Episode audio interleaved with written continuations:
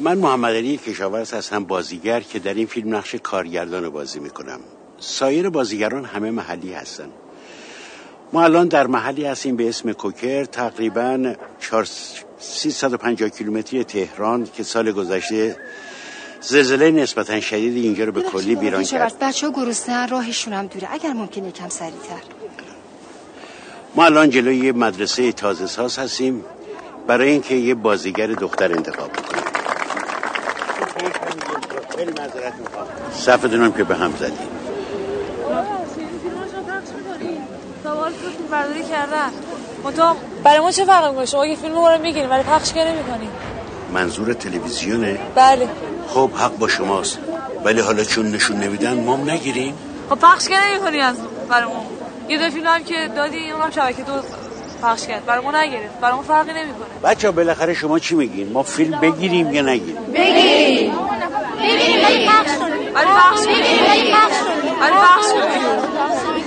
گفتی اسم چی بود طاهره.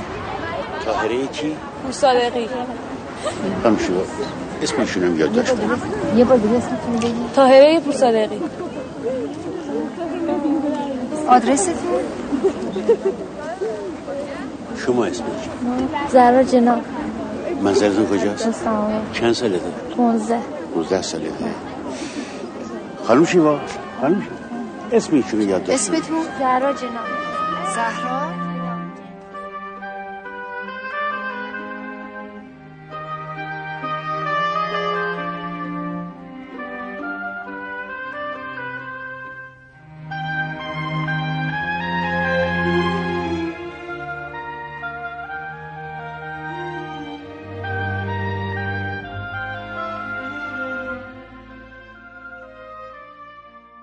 سلام.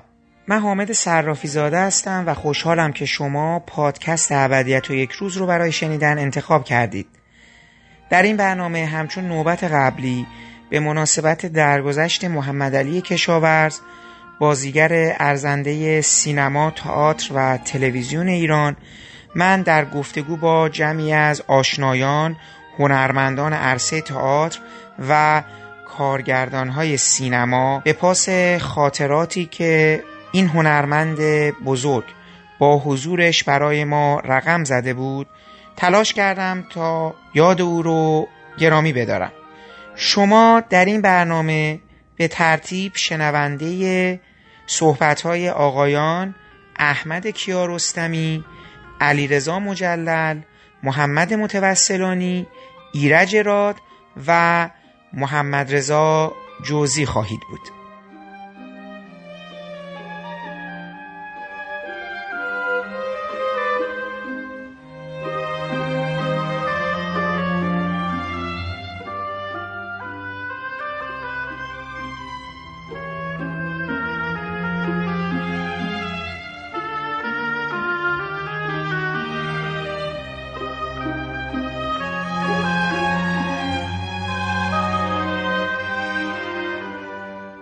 کیارستمی زندیات محمد علی کشاورز توی فیلم زیرخان زیتون در نقش خودشون ولی به عنوان کارگردان یک فیلم در حقیقت نقش متفاوتی رو ایفا کردن.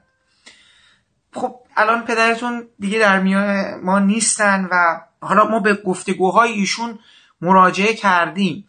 خیلی دوست دارم یه روایت دست اولی از چرایی این انتخاب روند با فیلم برداری و تعامل با ایشون به عنوان یک بازیگر حرفه‌ای که برای اولین بار قرار بعد از انقلاب البته توی یک اثری از پدرتون باشن.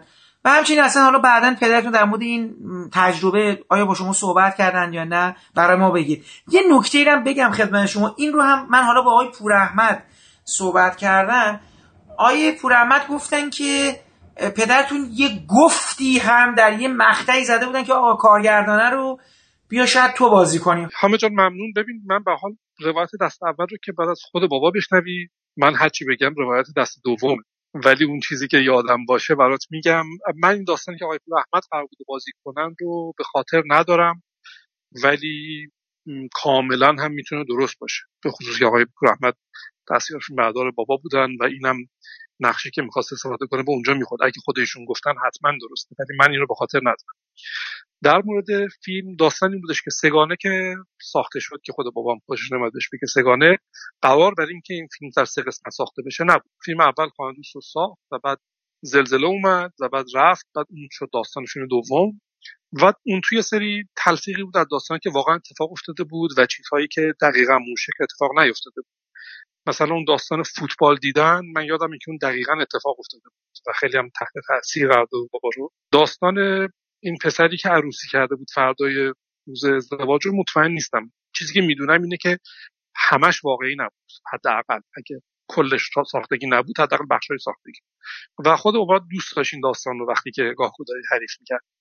و اون شد کل این تم این که بخشای از اون فیلم هم باز واقعی نبود اون بالا رفتیم ماست بود پای اومدیم دروغ قصه ما دروغ بود.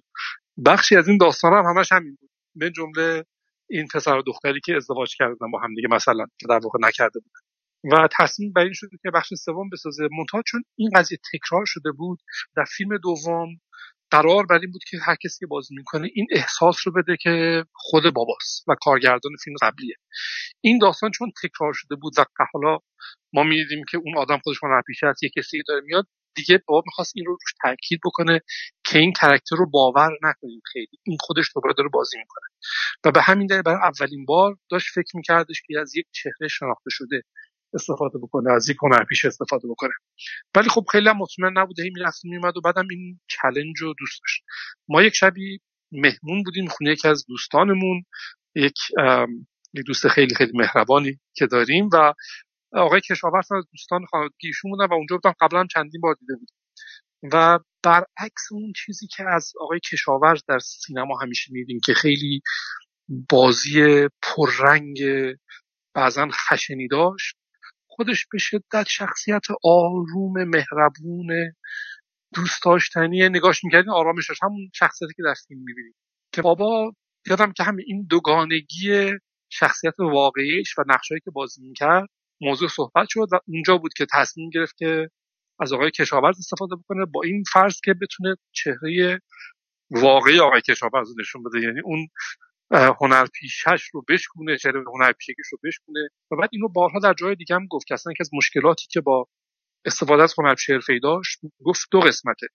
یه قسمتش اینه که مردم به این چهره در اون بازی قبلی عادت دارن و طول می‌کشه تا بتونین تو ذهن مردم بشکنین که این یک کرکتر جدیده.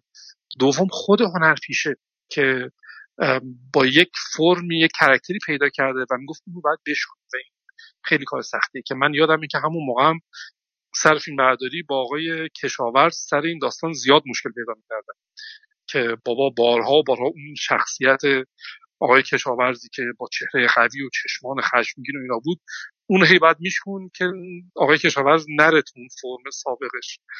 و این به خود آقای کشاورز هم خیلی فشار آورده بود. حالا من دقیقا جزئیات یادم نیست ولی خب خیلی با مهر و تنز بعد از فیلم راجع به این سختی که بهش گذشته بود صحبت می‌کرد و تعریف می‌کرد.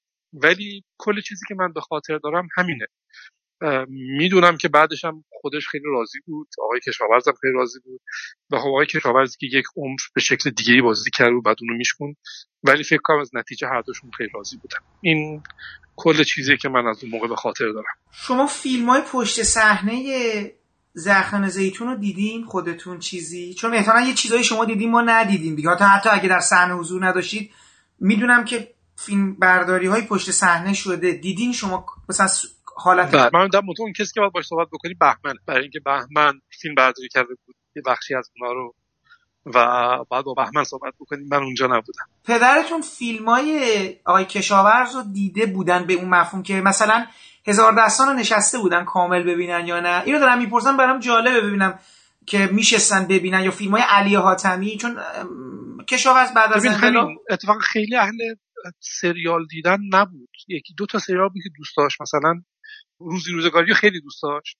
یه چیز دیگه ای که ما از بچگی نگاه می‌کردیم مسئله آباد رو خیلی دوست داشت. ولی به علی حاتمی خیلی ارادت داشت و بعد هزار دستان رو هم نگاه می‌کرد و بیشترین دلیلش اونجایی که من یادمه آقای علی حاتمی بود و کار علی حاتمی رو دوست داشت.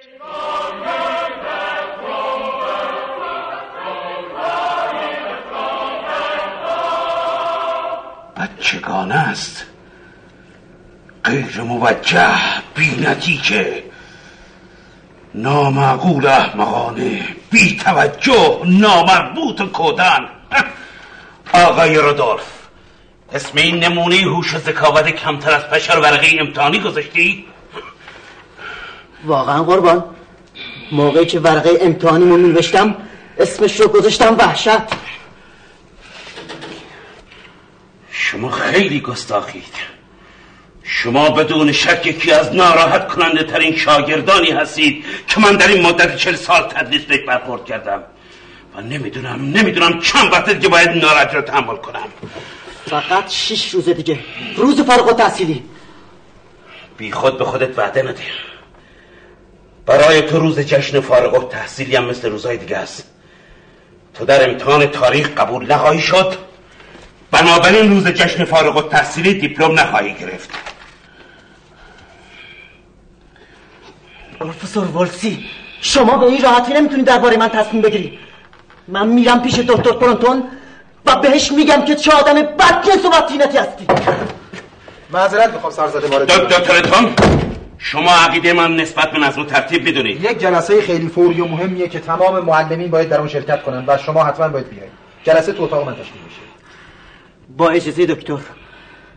خیلی شاگرد شلوغیه. یه مهار لازم داره. قبل از اینکه شما بیاید تو راجع به پل بعدا صحبت کنیم. تو اسم برتون برایس میلیونر شنیدی؟ پل میگه برای شما و خانمتون کار می‌کنه. خیلی هم به شما علاقه خواهش. می‌کنم پلو یه دقیقه فراموش کن. برایس پیشنهادی داده که ممکنه در آتیه مدرسه خیلی موثر باشه. لطفا عجله کن. آتیه مدرسه آتیه مدرسه. مدرسه از شاگردا تشکیل شده و شما باید فکر اونها باشید. شما باید فکر اونها باشید.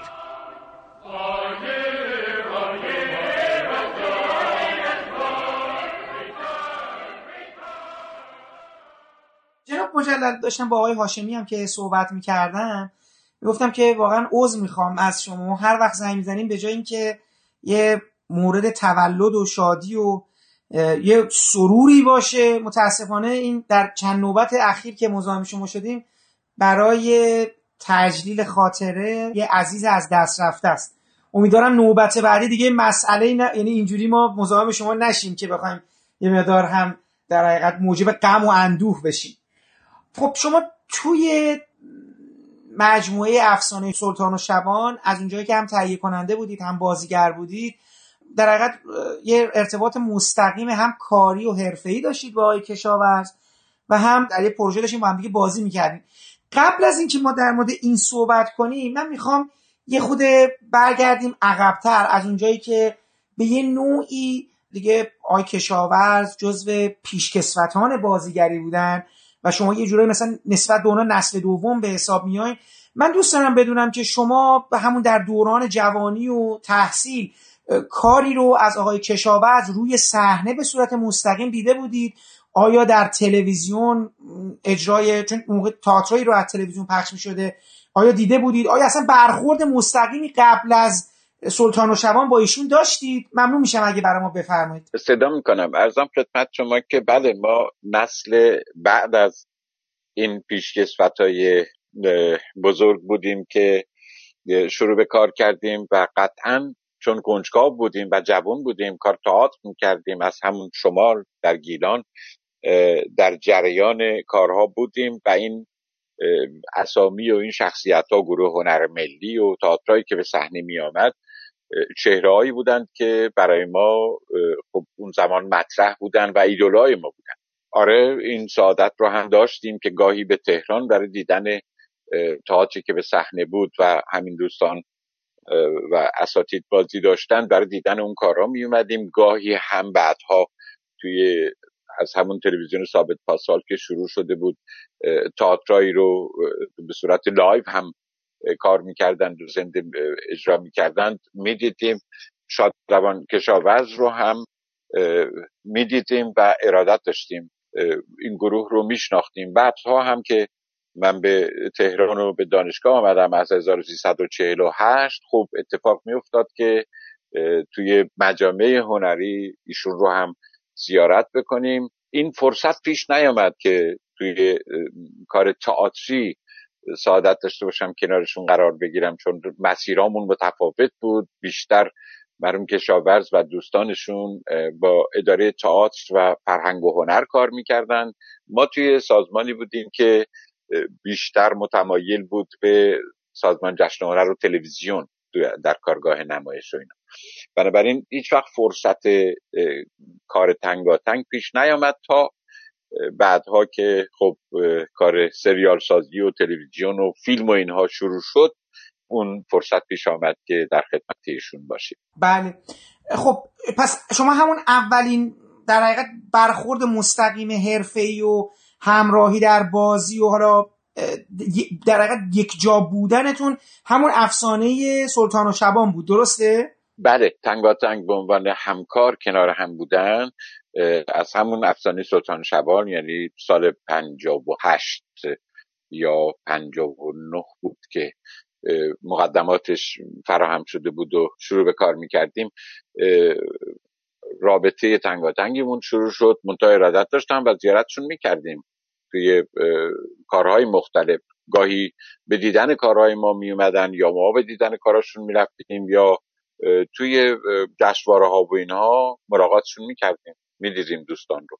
میگم اما کار ما از همین افسانه سلطان شبان رسما شروع شد. خب یه آیا هاشمی برای ما توضیح دادن که مثل که توی روند نوشتن فیلمنامه نقشا به حال تغییر کرده بود. یعنی نقش مثلا خوابگزار اعظم گویا قرار بوده که زندیات موتی اول بازی کنن بعد جا رو عوض کردن و رسیدن به آقای کشاورز من ممنونتون میشم اگر برای ما چون برای شما میگم هم به عنوان تهیه کننده در بیشتر لحظات اثر حضور داشتین و به حال بازی هایی هم با ایشون داشتید یه مقدار برای ما از اون حال و هوای همکاری با ایشون به لحاظ حرفه‌ای و بازیگری بگین چون دیگه برخورد مستقیم داشتید اگر خاطره یا به حال دیدی پیدا کردید حالا به ویژه تر ازم خدمت شما که خاطرات فراوانی داریم هم در زمانی که با هم کار می‌کردیم هم پیشا پیش رو شناختی که روی دوستان داشتیم و خاطراتی که دوستان و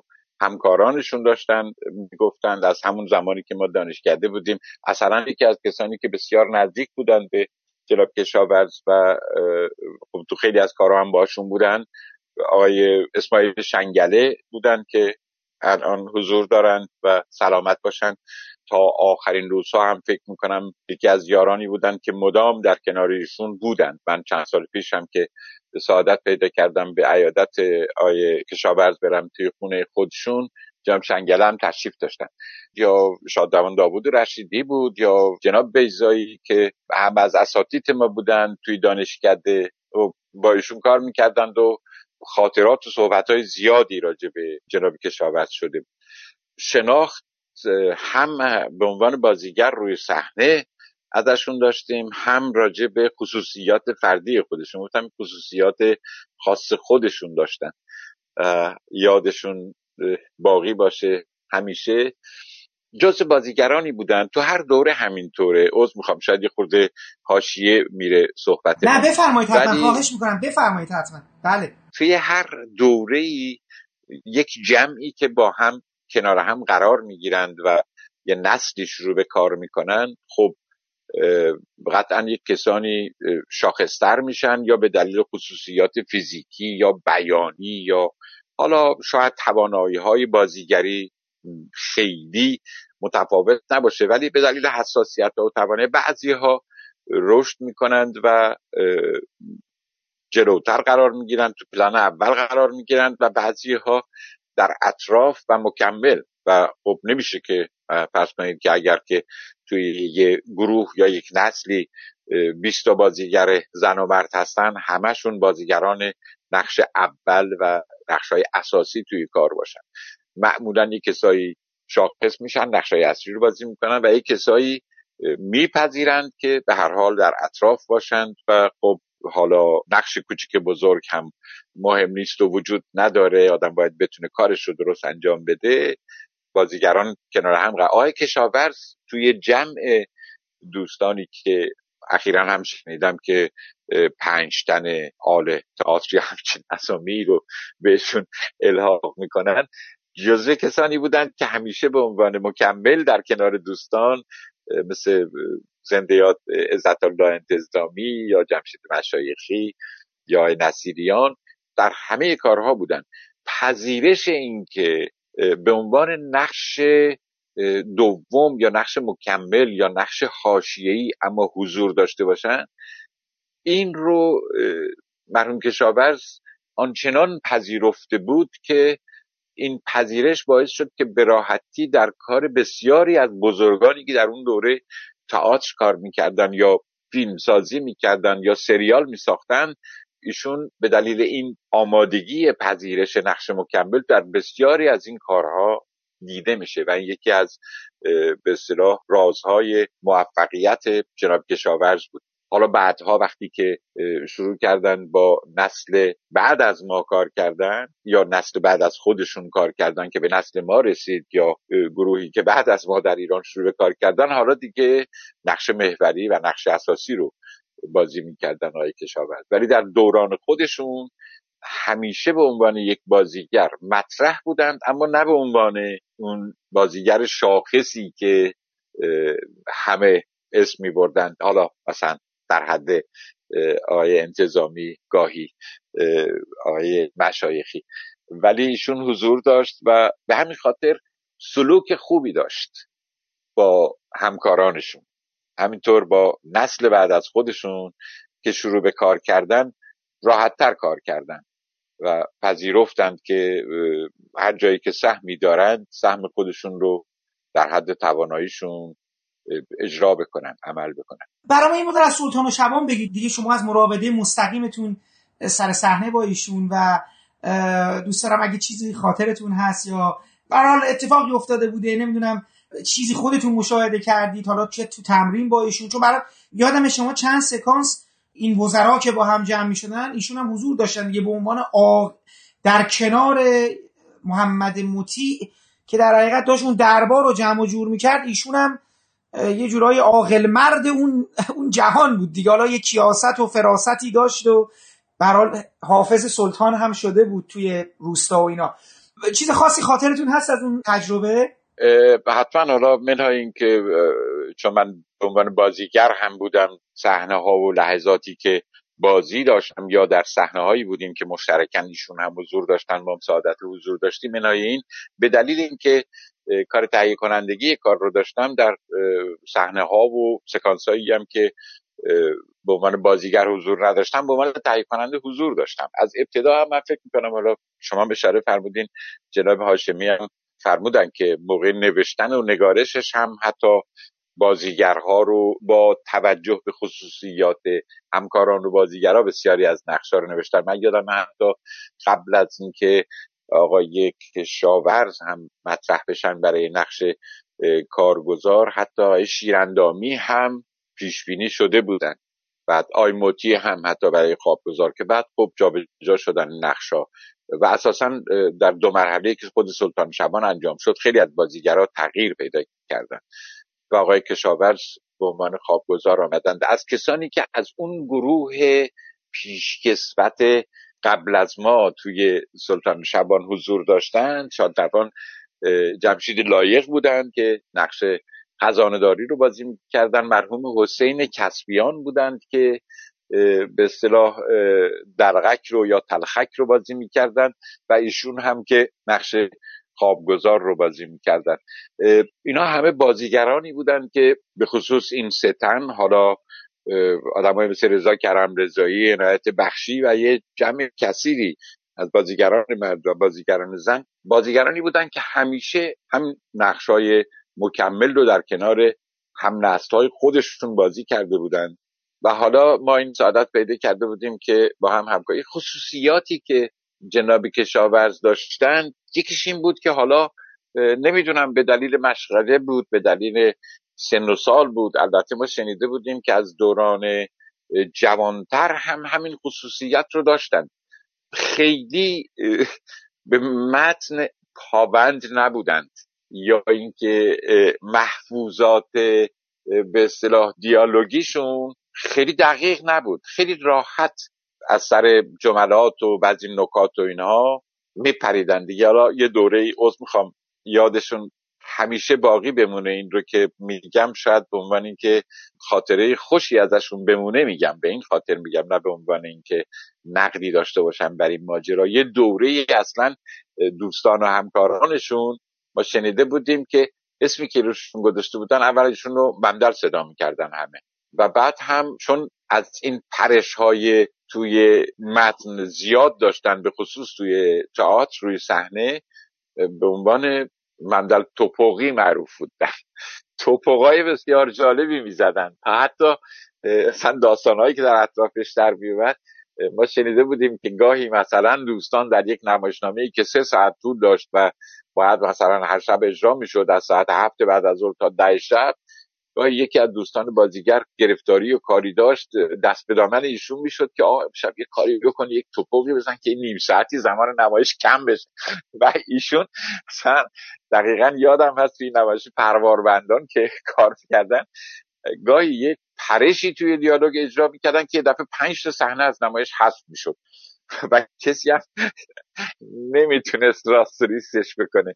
خب این خصوصیت بعد همیشه همراهشون بود. یعنی یه جور پراکندگی ذهنی توش بود که یا کلمات و جملاتی رو که باید می‌گفتن از یاد میبردن اما خب جایگزین یه چیزای دیگه می‌گفتن. گاهی متن کلاسیک بود. خب مثلا جملات یا کلمات مدرن توش قاطی نمی‌شد. آدم می‌فهمید که این بد چسب خورده بد به چسبیده. این احساس می‌شد. حالا اگه فیلم بود سریال تلویزیونی بود دوربین بود خب می‌شد تکرار کرد. ولی تو تئاتر خب دیگه نمی‌شد تکرار کرد. باید عبور می‌کردند و پیش می‌رفتند. در سریال سلطان شبان هم ما بسیاری از صحنه ها داشتیم که جناب کشاورز عزیز و بزرگوار همین روش رو داشتن خب متا حالا با تکرارا درست می‌شد یا گاهی دیگه بالاخره صرف نظر می‌شد و همونطور که بود استفاده می‌شد. اما صلابت و حیبت حضورشون و روان به اصطلاح نقش رو درست ارائه می‌کردن. همیشه هم رو صحنه ها جزو کسانی بودن که شاخص بودن حضور گرمی داشتن و دیده می‌شدن. یکی از خصوصیات جالب ایشون بود منحصر به فرد بودن تو این زمینه و وسواسی هم نداشتن که خیلی پابند باشن به اون چیزی که باید اجرا بشه. عوض می‌خوام شاید در همچین زمانی که باید اتفاقا خیلی ممنون که میگی درستم میگی. یعنی چیز هستش. ولی حالا یه نکته خیلی جالبه. این خب ما یه مقداری به اون حالت چی میگن زیرک معابانه ایشون که توی چیز عادت کرده بودیم افسانه سلطان و شبان من حتی احساس می‌کنم بعید نبود که علی حاتمی با یه نگاهی به اون شخصیت شاید حالا حتی شاید کار که احتمالا چیز شروع شده بود کمال الملک فکر کنم یه مقدار همزمانه یا یه خود قبلتر بدتره. حالا حتما شاید باید یه گوشه چشم به سلطان و شبان هم داشته. اون سیاسی حالا سیاس هم یه جور زیرکی که اومده بود و حالا این تاج و تخت رو نجات بده یه خود همچین حالتش توی عطابک اعظم کمال الملک و اینا هست. ولی یه وجه بسیار خشنی که به نظرم دیگه جلوه می‌کنن توی اون شعبان استخانی و و بعدش هم امتدادش یه جورایی تو مادرم هست. یعنی دیگه یه کشاورزی می‌بینید که خیلی دیگه دست بزنی هم داره و که البته خب آی موتی هم بخونم توی اون مجموعه هزار درستان زیر دست شعبان میره دیگه توی جهان چیز بودن. آره این خیلی جالب بود که حالا ما میگم بعد از اون حالا میگم یه آرامشی داره توی سلطان و شبان و این انعطافشون خیلی یعنی واقعا توی هزار دستان تکان دهنده بود حضورشون بله. و اون میزان خشونتی که بودن اصلا بله. دقیقا همطور که اشاره میفرمایید مرحوم حاتمی هم تو هزار دستان و هم توی مادر کار متفاوت از جناب کشاورز گرفتن به عنوان بازیگر شاخصترین بازی های ایشون من به گمان من که برای من بسیار جالب هست توی این دو کار هست توی همین شبان استادخانی یا شبان استخانی هست و اون توی فیلم مادر.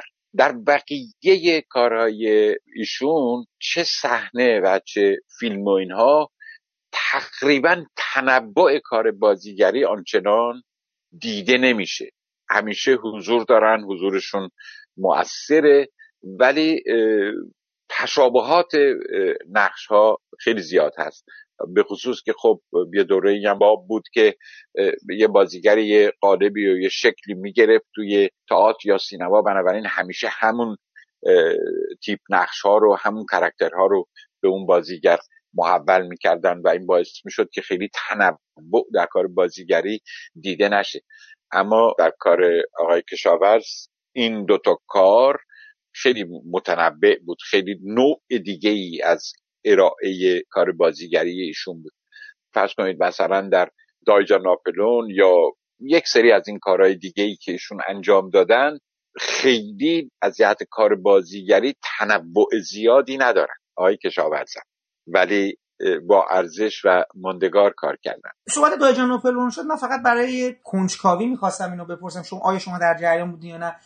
از اونجایی که قرار بود casting اولی شما یه اون دفعه با هم صحبت کردیم گفتیم یه دیدگاه های در مورد casting اولیه آقای تقوایی هم داشتید احیانا از اونجایی که آقای کشاورز با آقای تقوایی توی فکر می‌کنم تو صادق کرده و توی دایی‌جان ناپلئون کار کرده بودن احیانا آقای کشاورز هم جز casting اولیه کوچک جنگلی بودن یا نه؟ شما اطلاع دارید اصلا در این زمینه؟ تا اونجایی که اطلاع دارم هم تو دوره که جناب تقوایی بودند و کار شروع کردن و هم بعد تو دوره ما نه من ندیدم. ما کشاورز کاندید برای اجرای نقشی نبودند. حالا شاید به اصطلاح چون ادامه ندادند های تقوایی شاید توی قسمت های بعدی سریال که حتی در زمان های اقمی هم دیگه ساخته نشد کتاب دوم بعد کتاب دوم شاید اونجا آقای تقوایی نقشی برای ایشون داشتن یا پیش بینی کرده بودن. منتها اون زمانی که شروع کار شده بود هنوز صحبتی من نشنیدم از اینکه قرار باشه آقای کشاورز هم باشه. من ندیدم. خیلی.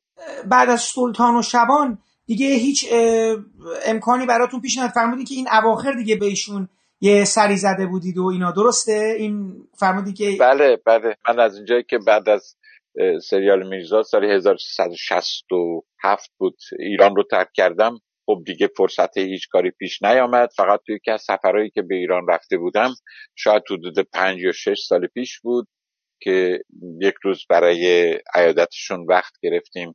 و به اتفاقی که دوستان به منزلشون رفتیم و عیادتشون چند ساعتی نشستیم و زیارتشون کردیم که جناب شنگله هم تشریف داشتن اونجا. و بعد از اون هم دیگه فرصت دیگه ای دست نداد.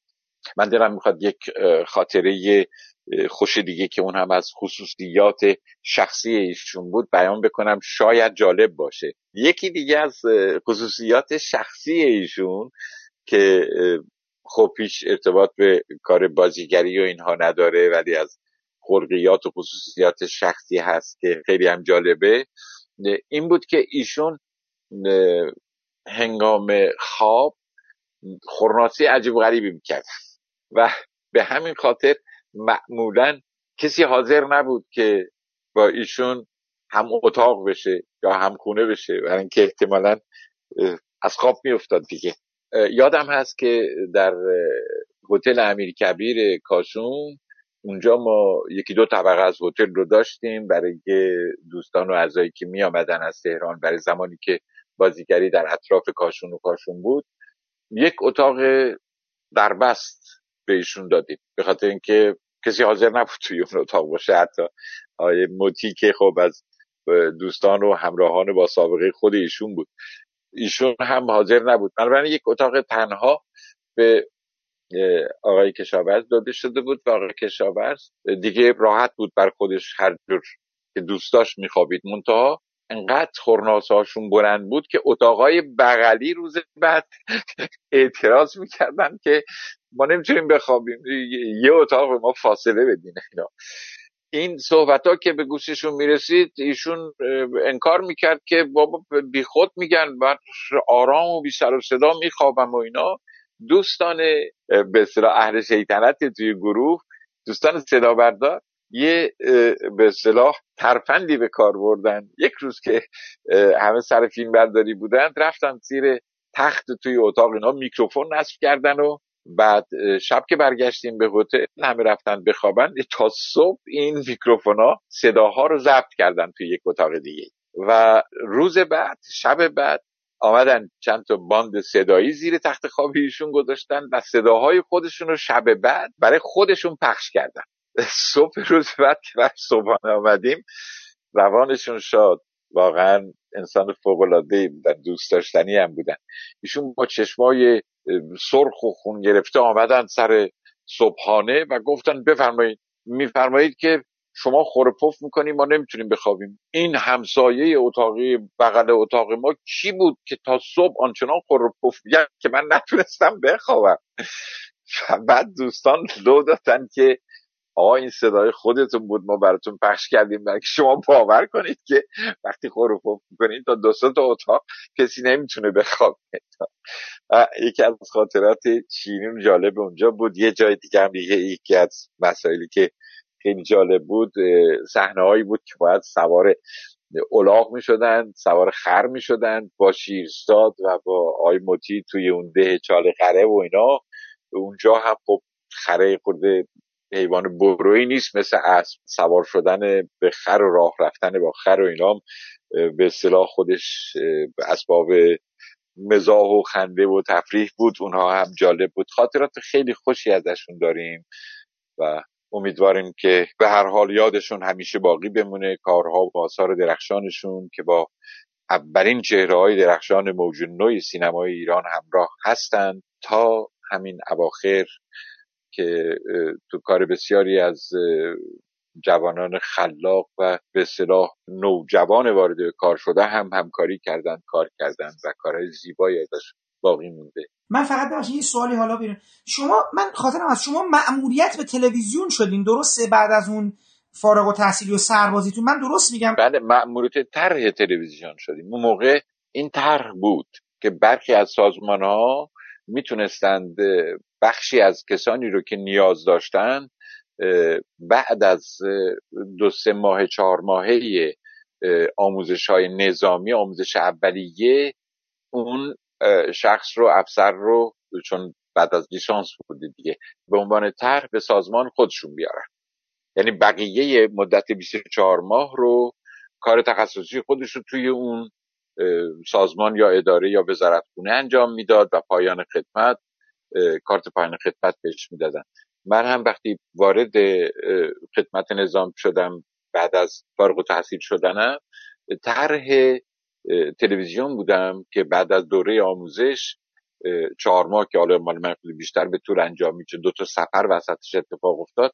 بعد از اون دوره آموزش نظامی من به تلویزیون آمدم و به کار خودم ادامه دادم تا به اصطلاح پایان خدمتم و که در همون زمان هم استخدام تلویزیون بودم و بعد استخدام رسمی شد. خب چون اون دفعه برای من گفتین که تو این بخشی که شروع کردید به کار در تلویزیون تهیه کنندگی و اینا بودش دیگه رفته بودین توی اون مس... خب اون زمانی که شما در تلویزیون هستیدم فکر می‌کنم یواش یواش دیگه داره تلتئاترها یا تئاترهایی که داره ضبط میشه به صورت زنده داره پخش میشه. شما هیچ کدوم از این تئاترها به صورت شانسی یا مثلا حالا میگم بودین که مثلا هیچ سر کدوم از این تئاترها که مثلا آی کشاورزم درشون حضور داشته باشن؟ اصلا پروسه پخش هیچ کدوم از این تئاترها خودتون قرار گرفته بودید؟ زمانی که من وارد کار به اصطلاح به عنوان تهیه کننده و به عنوان طرحواره تلویزیون شدم در واحد نمایش بود. واحد نمایش یه ساختمان جدایی بود که مدیریتش رو مرحوم داوود رشیدی داشتن. بله و وظیفش کارش تولید تئاتر و فیلم بود برای تلویزیون. من هم تهیه کننده تئاتر بودم اونجا و کار تهیه تئاتر می‌کردم. اونطور چون خودم کار بازیگری می‌کردم بعدها هم که اون واحد نمایش رفت در دل سازمان در دل رادیو تلویزیون تو سیزده طبقه طبقه به اصطلاح هفتم همون سازمان دفتر فیلم و سریال شد واحد نمایش شد فیلم و سریال. من همچنان همون پست تهیه کننده تئاتر و فیلم رو داشتم. ولی چون به عنوان بازیگر هم فعال بودم و دائما در حال کار تئاتر بودم همه تئاترایی که خودم توش کار بازیگری داشتم یا نقشی داشتم همه اینها رو ضبط تلویزیونی هم می‌کردیم برای تلویزیون. به صورت live دیگه این دوره اتفاق نمیافتاد. اون دوران خیلی قدیم بود که تئاتر رو به تلویزیون می بردن و live اجرا می‌کردن.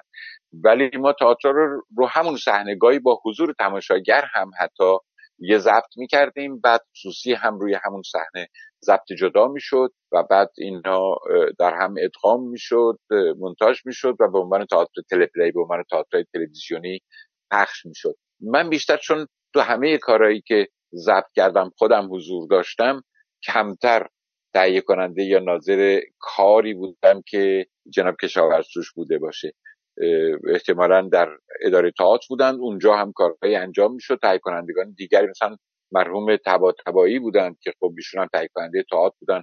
خود جناب شنگره تهیه کننده تئاتر بودند. دوستان دیگه ای بودند که تهیه کننده تئاتر بودند و خب توی مراکز مختلف تئاتر رو می‌دیدن پیشنهاد می‌کردن امکانات می‌گرفتن ضبط می‌کردن برای تلویزیون.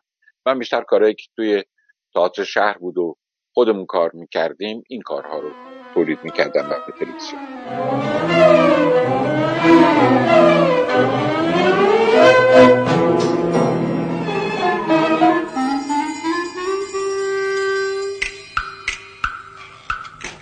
آمدی میرزا. زودتر از اینها منتظرت بودم. من دیگر هر لحظه منتظر ورودت هستم. حتی فرستادم پی خاج مسرور معتمد و تجار که بیاید شفاعت چه ها؟ راضی هستی که ما تمام شب و روز در خدمت تو یکی هستیم؟ حضرت هیچ مگو.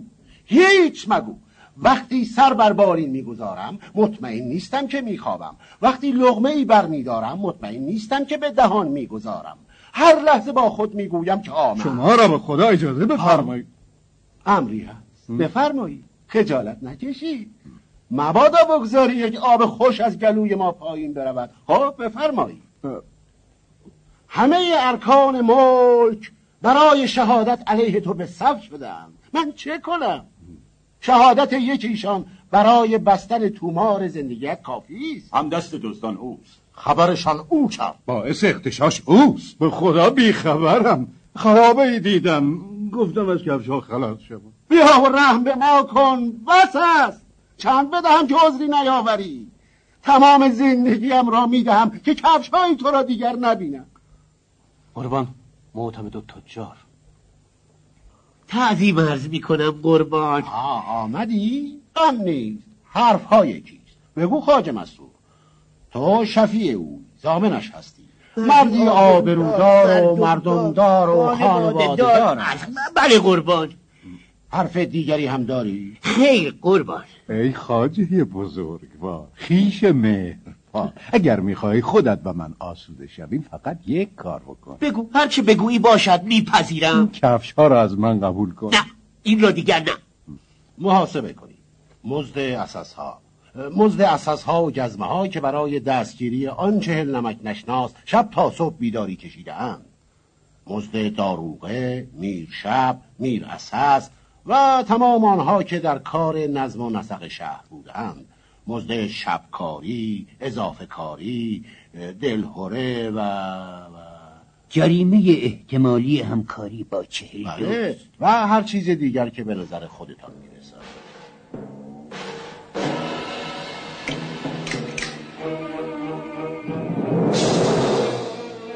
جناب متوسلانی اول از همه خیلی ممنونم از این وقتی که در اختیار ما می‌ذارید و من امیدوارم حالا امروز که به بهانه همکاری های شما با زندیات کشاورزه. ولی حالا من انشاءالله بتونم یه وقت مناسبی رو از شما بگیرم. اساسا در مورد کل کارنامه شما قبل از انقلاب بعد از انقلاب حالا این مسیری که این سالها طی کردیم و خب شما یه مجموعی از داده ها و چیزهای سینمای ایران هم باهاتون بوده و یه تاریخی باهاتون هست در دو دوران. من حالا صحبت یه مقدار کم می‌کنم. شما بعد از انقلاب تا سال فکر می‌کنم 64 فیلمی ندارید. حالا حالا چه به عنوان بازیگر؟ سال 63 63 و اتفاقا اولین تجربه کارگردانی بعد از انقلابتون با زندیات کشاورز و آقای نصیریانه که این زوج به قول معروف من داشتم نگاه می‌کردم خیلی جالبه. تو هر مجموعه که با هم هستن سر همدیگه رو دارن به باد میدن. حالا هزار دستان قبلشه یه خود قبلترش سربدارانه توی قصه کفش های میرزا نوروز هم این زوجی که شما گذاشتین حاکم و محکوم حالا این دفعه دوباره کشاورز چند بار سر نصیریان و میرزا نوروز رو تا دم دار دیگه می‌بره. من ممنون میشم یه مقدار برای ما اصلا از اینکه چطور شد رفتین سر کفش های میرزا نوروز اون فیلم کمدی خاص که تو فضای تاریخی میگذشت. برای بگین اصلا پروسه ساخت اون فیلم چطور بود و چطور شد که آقای نصیریان و آقای کشاورز رو برای اون فیلم انتخاب کردید؟ اول که در حال فقدانشون رو تسلیت میگم به تمام اونهایی که ارتباط داشتن با ایشون و دوست داشتن کارشون و همکارانشون به خانوادهشون به خصوص. دوم که در کفش میزن روز این حاکم فقط دنبال پولای اون محکوم بود دنبال سرش بود. اون یه بهانه بود که این صندوقچه ایشون رو خالی بکنه دیگه. در هر فرصتی که تا آخرم می‌بینیم که اون صندوقچه که ایشون به سکه هاش اندوخته بود که خالی شد بس که جریمش کرده. نکته تنز قضیه است. خب بعد از انقلاب به خود شرایط کار کردن تغییر کرده بود و تصمیمات نابجایی گرفته شده بود و برای کار کردن خیلی مشکل ایجاد کرد بند و به خصوص برای افراد که قبل از انقلاب کار می‌کردن. که اصولا زیاد مایل نبود این افراد کار بکن خب شرایط کم کمی خود تغییر می‌کرد و بعد این حس شد که آقای سینما بالاخره به یه سری آدم هایی که تجربه دارن نیاز داره نمیشه که یک مرتبه یک سری افراد کاردان و سازنده های خوب یه دفعه به وجود آوریم تدریس طول زمان به وجود بود که یه خود به حال به محض اینکه کار یک کمی زمینش آماده شد برای افرادی که حالا قبلا کار می‌کردن و شرایطشون جوری بود که اینها نمی‌تونستن ایرادهای اساسی نسبت بهشون داشته باشن. پرونده اینها پرونده ناجوری نبودش. در حال اجازه کار دادن. و من هم خب جزء اون دسته بودم. قصه رو آقای نورالله تهیه کننده بود برای من فرستادند با من صحبت کردند و من خوندم و گفتم که این قصه جای داره برای کار کردن. که به خصوص که طرح قصه خانم تسلیمی بود و آقای دارش فرهنگ رو نوشته بودن. بعد خب ارتباطی ما داشتیم ارتباط دوستانه با هر دوی عزیزان و جا بیزایی من وقتی که گرفتم قصهش رو خوندم دیدم که جای کار بیشتری داره و روش کار کردم یه سکانس بندی تازه‌ای برش درست کردم. البته بر اساس همون استخومنی که خود قصه داشت. مشکلم در اینجا این بود که این قصه مال یک زمان گذشته زمان بود و این لحن خاصی می‌خواست و هیچ کسی برحال اون چیزی که داشتم من مطالعه کردم اطراف دیدم کس بهتر از آقای بیجایی نمی‌تونه این کار رو بکنه. و با ایشون مطرح کردم و ایشون هم با لطف که به من داشتن پذیرفتن که این کار رو بکنند و نویسی این کار رو ایشون انجام دادن. منتهای مراتب آقای بیجایی تمام دیالوگ ها رو دارای وزن و قافیه گذاشته بودن از اول تا آخر. من حس کردم که این ممکنه یک کمی برای سینما سقیل باشه و تکرار بشه شاید زیاد نتونه ارتباط درست برقرار بکنه با اون دیدی که من خودم داشتم نسبت به قصه. ولی از جوهره اون نوع دیالوگ نویسی استفاده کردم. همونها رو بر جز یک دو جا که در خود چیز قصه شما می‌بینید اینها دیالوگ هایی که میگن هم و داره است و قافیه. بقیه سعی کردم که به طرف نصر بیاد و خود محاوره ای بشه. ولی همون جوهر رو داشته باشه این ماجرای برحال ساخت کفش میزان رو کار با آقای کشاورز چطور بود؟ شما پیش از انقلاب که با ایشون توی فیلمی یا جایی همبازی اینا که نبودید اصلا. یا کارگردانی و اینا. این بار اولتون بود که با هم روبرو می‌شدید. بله ولی آقای کشاورز من قبل از انقلاب واقعیتش بود می‌خواستم فیلم سازش رو بسازم می‌خواستم با ایشون کار بکنم. یعنی موقع که چون از مدت ها قبل دورخیز کرده بودم که یه مرتبه حال مسیرم و یک جوری تغییرش بدم از اون چی که قبل می‌کردم.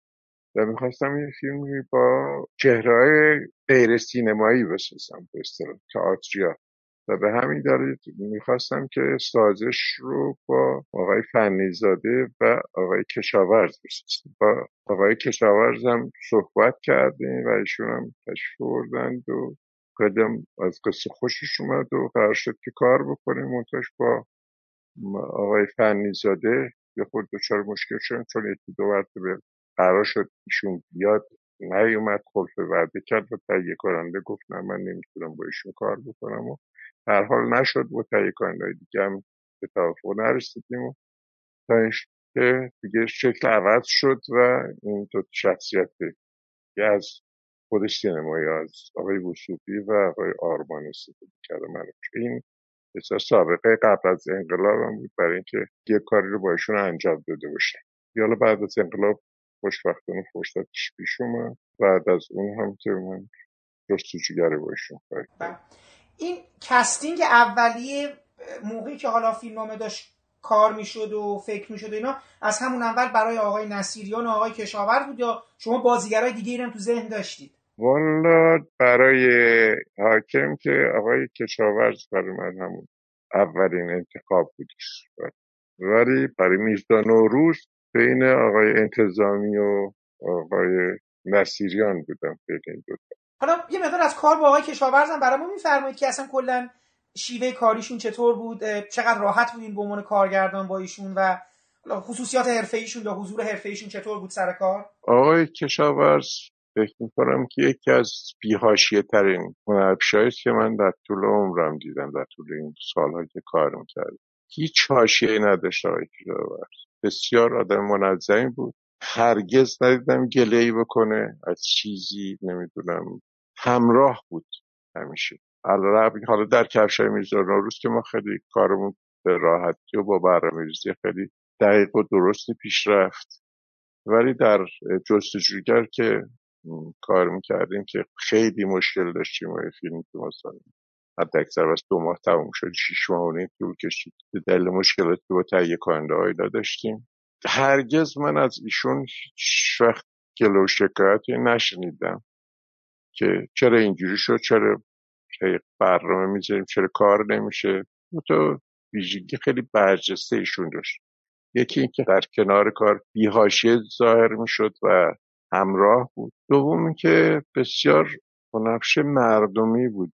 بین خودش و دیگران اصلا فاصله نمیگذاشت. فاصله فاصله قائل نبود و خاطره دارم از این که ایشون سر جستجوگر در یزد کار می‌کردیم روزایی که کار نداشت و یا کار نمی‌شد و پروژه تعطیل بود ایشون غالبا می‌رفت تو بازار با کسبه میشست با اونو صحبت می‌کرد. یعنی با مردم عادی دوست داشت که قاطی اونا باشه. اونها هشت و نشت بکنیم. یه همچه ویژگی توی دیگران من ندیده بودم و آخر همچوری آدم به نظر من چون خیلی وارسته میشه گفتش که بی تکلف مردمی حالا به لحن اون طرفترش خاکی این شکل آدمی بودش. و زندگیش هم همینجوری بود. و آدمی بودش که خیلی شما در طول فعالیت طولانی که ایشون داشتید از خیلی قبل بوده از نوجوانیش تقریبا کار می‌کرده شما هیچی نمی‌بینید که یک حاشیه ایشون داشته باشه سر مسئله ای من که برخورد نکردم و نشدید آقای متوسلانی خب شما یه تجربه دیگه هم دارید تو سینمای ایران با آقای کشاورز. قصه جالبی احتمالا پشتش هست. ما دقیقا هم هیچ وقت متوجه نشدیم این ماجرا چی شد که اینجوری شد. پروژه جعفرخان از فرنگ برگشته که یه طیف وسیع از بازیگران سینمای ایران بازیگران بزرگ سینما ایران هستن آقای انتظامی آقای سرشار آقای کشاورز و این پروژه که خب عرب سعد بله بله ارهام سعد بله. و حالا این نکته و اصفهان هم حالا هست و خب آقای کشاورز هم که اصفهانی هست و خب اسم علی زندیات علی حاتمی هم با این پروژه گره خورد و این پروژه اونی نشده که هیچ کدوم از این دو کارگردان دوستش داشته باشن یا اصلا ما بالاخره نفهمیدیم. این چرا اینجوری شد؟ یه مقدار برای ما توضیح میدین اصلا این پروژه چرا به این مرحله رسید و نشد اون چیزی که باید بشه؟ والا این رو من مفصل در جایی گفتم. اگر بخوام مجددا تکرارش بکنم این هستش که این پروژه اصولا ساخته شده بود تموم شده بود صدا برداری شده بود موسیقی هم برای ساخته شده چیزی بود که مثلا صد و ده دقیقه این فیلم بودش خب این رو وقتی عرضه کردم به وزارت ارشاد نپذیرفتن و گفتن این فیلم اشکال داره خیلی اشکال داره نمی‌تونیم بهش پروانه. و تقریبا شاید حدود یک سالی فکر می‌کنم طول کشید که آقای عباسی که تهیه کننده اصلی بود حالا با کسی دیگه هم شریک بودن با آقای ارفانی تلاش می‌کرد که یه جوری با مرحوم علی حاتمی به توافقی برسن که بیان یه اصلاحاتی در اون بکنند و این رو قابلی می‌کنن که بتونه پروانه بگیره. حالا موفق نشده بود حتی اینها حاضر شده بودن که به دستیار ایشون مثلا بیاد این کار بکنه این نظرات که ارشاد داره یا خود اینا دارن که این بستر یه جور جمع و جورش بکنن یه کارش بکنن که بشه نمایشش داد ایشون کار بکنه. اون رم مثل که بر موافقت نکردیم. و همینجوری مونده بودن سرگردون. به حال در یک حادثه در یک جایی که ما بودیم توی دفتر جشنواره فیلم که آقای کمال امید بودن آقای عباسی این چیزی مطرح که من اصلا در جریان نبودم. ایشون گل من بود که اینجوری شده اینجوری شده و سابقه که من داشتم در سندیکای هنرمندان اون موقع. سمتی داشتم. اینا می‌گفت گفتش که شما کارگردان شما اینا اصلا فکر تهیه کننده نیستیم هر برای می‌خواین سر تهیه کننده رو میارین همتون هم پیش کدوم عین خیال کنید که تهیه کننده چه بلایی سرش میاد و چی میشونه گفتم اصلا همچی چیزی گونه اگر یه چیزی باشه شما همیشه طرف همدیگر می‌دید. گفتم والا من شخصا آدمی هستم که طرف حق رو بگیرم حق با هر کسی باشه. حالا تو زندگی اینجوری بوده اختلافی بوده بین دو نفر. اگه بین برادر من باشه با یک آدم که حتی دشمن من باشه من نگاه می‌کنم ببینم در این مورد به حق با کی هستش و حق رو به اون میده ایشون به من گفتش که خب اگه شما بیای ببینید که مثلا این فیلم رو ببینید و ببینید که حق با منه و تهیه کننده است که این فیلم اینجوری شده و دل تکلیف مونده شما آیا کمک می‌کنید که این فیلم یه جور جمع و جور بشه که قابل نمایش بشه؟ بگم چرا که نه کمک از دستم بریت می‌کنم. خیلی ممنون اینا و حتی برای ساختش رو گفتم نه من هم نظرم میدم. حالا اونش که دیگه مسئله بعدی هست. در حال اومدم و دیدم خیلی آقای عباسی این رو جدی گرفته بود که مثلا حتما اگر که من تشکیل دادم بیام من اون فیلم رو درستش می‌کنم. چون من می‌خواستم که اصلا برم فیلم جستجوگر رو کار بکنم. کار بکنم سر اون پروژه. وقتی که رسیدم منزل زنگ زدم به آقای جمال امید و گفتم که این قضیه که من با آقای عباسی صحبت کردم رو یه وقت چیزش نکنه که اینا گل بگیره که فلانی با من این کار می‌کنم اینا بخواد یه چیزی گردن من بندازه. گفت نه همون موقع که رفته شما ایشون تلفن کرد با آقای بهشتی صحبت کرد ایشون خوشحال شد که شما قرار که بیای این کار رو بکنی قرار مدار گذاشتن. گفتم نه عزیزم بعدش هی تلفن شد تلفن شد از خود آقای طرف اون آقای ارفانی که تهیه کننده دیگری بود پخش کننده فیلم هم بود فیلم خارجی و خیلی به من محبت کرده بود سر نمی‌دونم اون سینمایی که من در بابل داشتم فیلماشو می‌داد به من خیلی رابط خوبی داشتیم. نه تلفن کردن نرفا و من واقعیتش نمی‌خواستم برم تیوی و یه روزی در خانم من از من گله کرد من رو من که اینا دوستای تو هستن همکارات اینقدر زنگ می‌زنن تو چرا جواب نمیدین؟ بعد این دور از چیز نزاکته و دور از همکاری گفتم آخه من نمی‌خوام اصلا وارد این مرحله بشم. و حالا بالاخره ببین چی میگن صحبت کنیم. هر حال قراری گذاشتم. رفتیم من تو دفتر آقای عباسی این فیلم رو دیدم.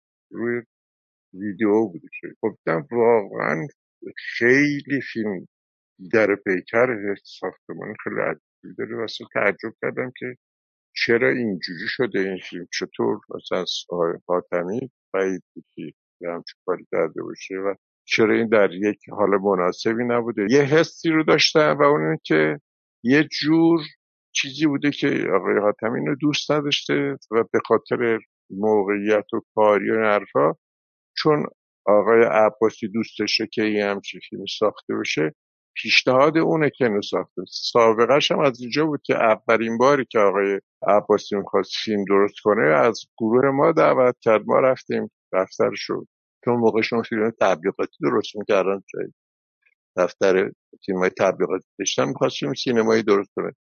با ما صحبت کرد که می‌خوام یه فیلم درست کنم با شما سه نفر رو صحبت ها و گفتیم خب حالا پس قصت رو بدیم گفت قصه رو. دکتر جمشید وحیدی نوشته بود. بر اساس نمایشنامه جعفر از فرنگ برگشته. و گفته تا موقعی که قرارداد نوردی من نمیدم که کسی بخونه و به اونا بخونه. ما قرارداد نوشتیم بعد آوردن قصه رو. به ما دادن اومدیم یه قصه جعفر از فرنگ برگشته است و این چیزی که اینا درست کردن که سه نفر میرن خارج هست که برمیگردن میان اینجا که به عنوان که مثلا فارغ التحصیل اونجا هستن.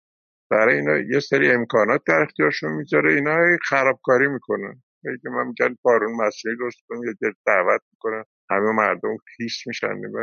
هی از این اتفاقات میفته گفتیم خب اینا که نمیشه که فیلم که اتفاق بیفته اتفاق بیفته. خب قصهش کجاست فقط یه کلمه که رفتن بیرون و اومدن. آدمای چیزی بودن.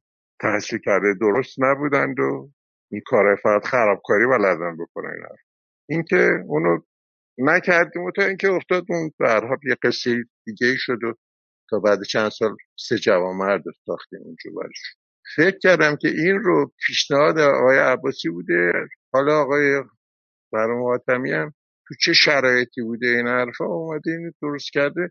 زیاد دلش با قصه نبوده و همین دلیل بسیاری جا اصلا رها بود. یعنی صحنه‌های طولانی داشت که مثلا آقای الهام صدر و آقای انتظامی مثلا در یه جایی اینا رو آزاد گذاشته بود که با همدیگه هر کاری می‌کنن این با اون شوخی بکنه اون چیکار بکنه اون چیکار بکنه هیچ ارتباطی هم در هر حال من حقیقتا وقتی که فیلم رو دیدم به اون صورت برای اولین بار در زندگیم سردرد گرفتم دو تا قرص سردرد رو با همدیگه خوردم. گفتم والا حق با شماست فیلم اصلا خیلی مشکل داره. والا بیا من یه چیزای خودم نوشتم فلان حرفا. ببین اینا رو شما جور بکن شما من اون چیزایی که شون نوشته بود گفتم نه اینا که زیاد به درد این کار نمی‌خوره نمی‌تونه اینو حالا شما پس یه کاری بکنید طرحی بریز و بالاخره انقدر میگم این چیزا اومد. اصرارهای پشت اصرار از همه طرف من گفتم که من یه طرح میدم که این چجوری بشه. نشستم و این فیلم رو دیدم و یک قصه ای براش درست کردم. یه شخصیت های جدیدش آوردم. آقای ایرج راد که مثلا اونم مثل همین جعفرخان بوده. اینا دوست بچه بودن. هر دو رفتن بیرون. اون اومده یه چیز درست چون فیلم داره میگفتش که کسی که میره بیرون خارج اینجوری میشه. گفتم هر که بره بیرون که اینجوری نمیشه. یه معادل داشتیم که یک یه کسی از دکتر شده بود. درسته. یک کسی هم اینجوری شده. اینو گذاشتیم. به برای خود آقای که پدر این بود برنامه گذاشتیم. دختری گذاشتیم. نمی‌دونم نوه گذاشتیم. یه سر و صابونی که این داشته باشه و این قصه یک جوری سرتش و هم دیگه بیاد. بشه تعریفش کرد. و ضمناً هم از همون متریال که تا خود فیلم داره بتونیم استفاده بکنیم حتی امکان تا وجود میشه خاطره هم که دارم حالا تعریف کردم گفتم که من اون روز که نشسته بودم داشتم در منزل این فیلم رو می‌دیدم که روش به این طرحها رو بتونم پیاده بکنم این حرفا. دوست بسیار عزیزم استاد بزرگ آقای فیزایی اومدن منزل ما. به قول خودشون یه نسکافی با هم دیگه می‌خورد. نسکافه دور هم دیگه می‌خورد. من چیکار داری می‌کنی؟ گفتم این فیلم رو دارم می‌بینم. ببینم که چیکارش میشه یه خورده شد دیدشون به من گفتش که فکر نمی‌کنم اورسون ولز هم بتونه تو این چیزی در بیاره. این جمله بود که ایشون در حال من این رو درست کردم. اینا هم اون تر رو پسندیدم من گفتم آقا بچه کار دارم. با آقای پرتو صحبت کردم و آقای پرتو گفت من گفتم که آقای پرتو اگه میشه ببین این تر باید دارم میدم همه کاراشو می‌کنم همه دیالوگ نویسیش اینا رو می‌کنم. شما بیا برو اینو بگیر. دیگه من اصلا پام وسط نباشه. گفت نه اگر که شما نباشید من نیستم. خودت باشی. در حال این موضوع افتاد گردن و من با آقای چیز گفتم که خیلی خوب. حالا از اون طرف هم آقای امید زنگ می‌زد که آقا داره فرس می‌ذاره آقای بهشتی میگن که چه فلانی نمیاد کار نمی‌کنه. خدا من در یه صورتی کار می‌کنم که آقای علی حاتمی یه نامه بنویسه که آقا من دیگه روی این فیلم کار ندارم تهیه کننده می‌تونه اینو به کس دیگه بده حالا اسم ببره ببره یا نه دیگه در اختیار تهیه کننده است که بده به کس دیگه این رو استایش بکنه.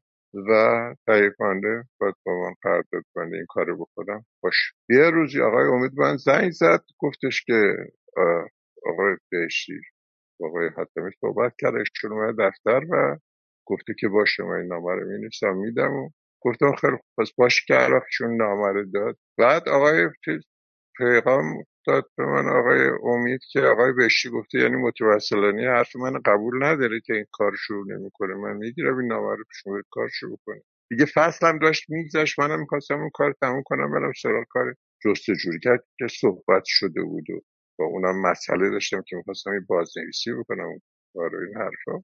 دیگه راه افتادیم و رفتیم قراردادی به من بستند و رفتیم که این کاری کردیم و جمع وجود کردیم تموم کردیم و که حالا باز خودش پشت سرش یک مسئله دیگه ای داره که ایشون اونو نامه رو نداده بود. بعد یه مصاحبه کرده بود که نمی‌دونم منو کاش می‌دادم به یه کسی که من متحد بود و فلان و اینجوری دست بزنه بود. من با آقای عبدالله اسفندیاری که در جریان کار بود و خود که کس کسانی بود که پیگیر این مسئله بود اون موقع اینها وقتی یه فیلم رو توقیف می‌کردن خبرنگارا رو دعوت می‌کردن که بیان ببینن فیلم رو و بفهمن که برای چی فیلم توقیف شده. من گفتم آقا من دوست ندارم که چند مثلا جنجال بپا کنم آقای حاتمی یه چیزی گفتن مصاحبه کردم من بیا برم باز مصاحبه کنم یه چیزایی بگم راجع به فیلم. من فقط یه خواهشی دارم. شما اون جلسه ای که میذاشتین برای فیلم که نگه داشتین این فیلم رو همون جوری که بوده که شما توقیفش کرده بودین بهش فروا نمی‌دادین. بذارین این فیلمی هم که ساخته شده بذارین. اونا تشخیص بدن که آیا من فیلم خراب کردم من نموقع متحد بودم چیکار کردم؟ هرچی و ضمنا اصلا شرط این بود که اسمی از من توی فیلم نباشه هیچ جا که مثلا من دخالتی توی این داشته باشم. نه در تیتراژ نه چیزی. ولی بین خودمون هستش به همین دلیلم بعد نوشتن کارگردان گروهی. چون اصلا شرط من این بود که اسم من نباشه این اتفاق افتاد آقای اسفندیاری قول به من داد. بعد که من پیگیری کردم حالا فیلم حاضر شده بوده چرا این کار نمی کنی؟ این عین چیز هست. چون آقای اسفندیاری هنوز الحمدلله صحیح سالم است و بله. ایشون به من گفتش که حقیقتش اینه که آقای حاتمی اومد پلومن و وقتی فهمید که ما می‌خوایم این کار بکنیم بسیار ناراحت بود. انقدر که اش تو چشاش اومد که این کار رو نکنین شما. شما هم بیا بگذر. این همکار اینا نظر انقدر ناراحت گفتم این وسط برو من چی میشه؟ شما ایشون مثلا میاد میگه که آقا فیلم من مثلا جوری داره حرف می‌ذاره که من فیلمشون رو خراب کردم. اگه یه کسی قرار بوده اصلاح بشه یه کسی بس میومده که نمیم صلاحیت این کار داشته باشه فلان نه یه جورایی چون مثلا اون مصاحبه شنیدم مثلا نخونده بودم. نرفت راش ببینم چی. گفتن یه همچین چیزی رو جای مصاحبه کرده گفت. ایشون به من گفتش که من اینو درست می‌کنم. در جای مطرحش می‌کنم که این مسئله حق شما تعذینش خیلی ممنون. ما هم دیگه رفتیم سر جستجوگر. حالا کاری ندارم که چند تا صحنه‌ای که من توی فیلم گرفته بودم از فیلم در بردن برای اینکه تمام اون چی که در اون فیلم قبلی که ساخته شده بود این بود که در حکومت گذشته بی در پیکر بوده. اینا رو میمده اینجا و همه این کارا رو می‌کرده هیچ به چی نبوده و همه چیز در اختیار اینا اینجور آدما میذاشتند و آخر سرم اون چون اون موقع اوایل انقلاب بود مردم به اصطلاح می‌رفتن فرار مغزها بود. ایشون هم مثلا می‌گفت که اینها قدر من نمی‌دونن فرار مغزها هم که اینا هم که میرن از همین آدما بلند می‌شد می‌رفت. یعنی فیلم حرفش این بود که در دوره گذشته آدمای تحصیل کرده اینا اینجوری بودن؟ اینایی هم که دارن میگن از این مملکت میرن که به عنوان فرار مغزها همینا هستن. منتوش من همچه حرفی رو تو فیلم نیاوردم. به چنین چیزی اعتقاد نداشتم. وقتی که اون مسئولینی که اومده بودن به ایشون امکاناتی داده بودن در جلسه گوش که میاد که اون کارهایی رو که کرده بسیار نمایش بده و توجیهات می‌کرد یه صحنه‌ای که اصلا در فیلم توجیه نداشت. من اینو براش یه منطقی گذاشته بودم. آورده بودم توی سالانی که این اولا صحنه بسیار طولانی بود اینا رو کوتاه کردن و این چون مثلا همینجوری به اینا انگلیسی درس می‌داد نمی‌دونم موسیقی درس می‌داد لباس آتششانی تنشون کرده بود.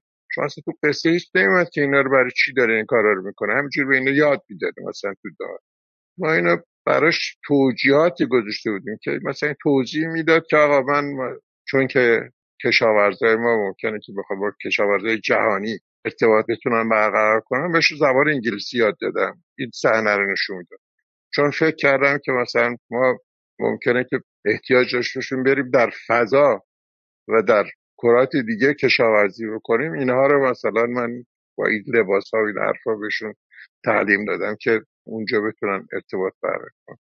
حتی ممکنه که ما با نمی‌دونم افرادی از کرات دیگر بتونیم کشاورزان ارتباط برقرار کنن. زبان موسیقی زبان جهانی است. من به اینا موسیقی اینا که هیچ توجیهی در اون فیلمی که ساخته شده بود نداشت و این توجیهات گشتن میاد تو جلسه برای این جماعتی که دولتی بودن نشون بده که چیکارا کرده. که وقتی که اینا صحبتش تموم شه برمیگرد نگاه می‌کنه می‌بینه همه این مقامات رفتن. چون فهمیدن که چرتی پرت میگه دیگه.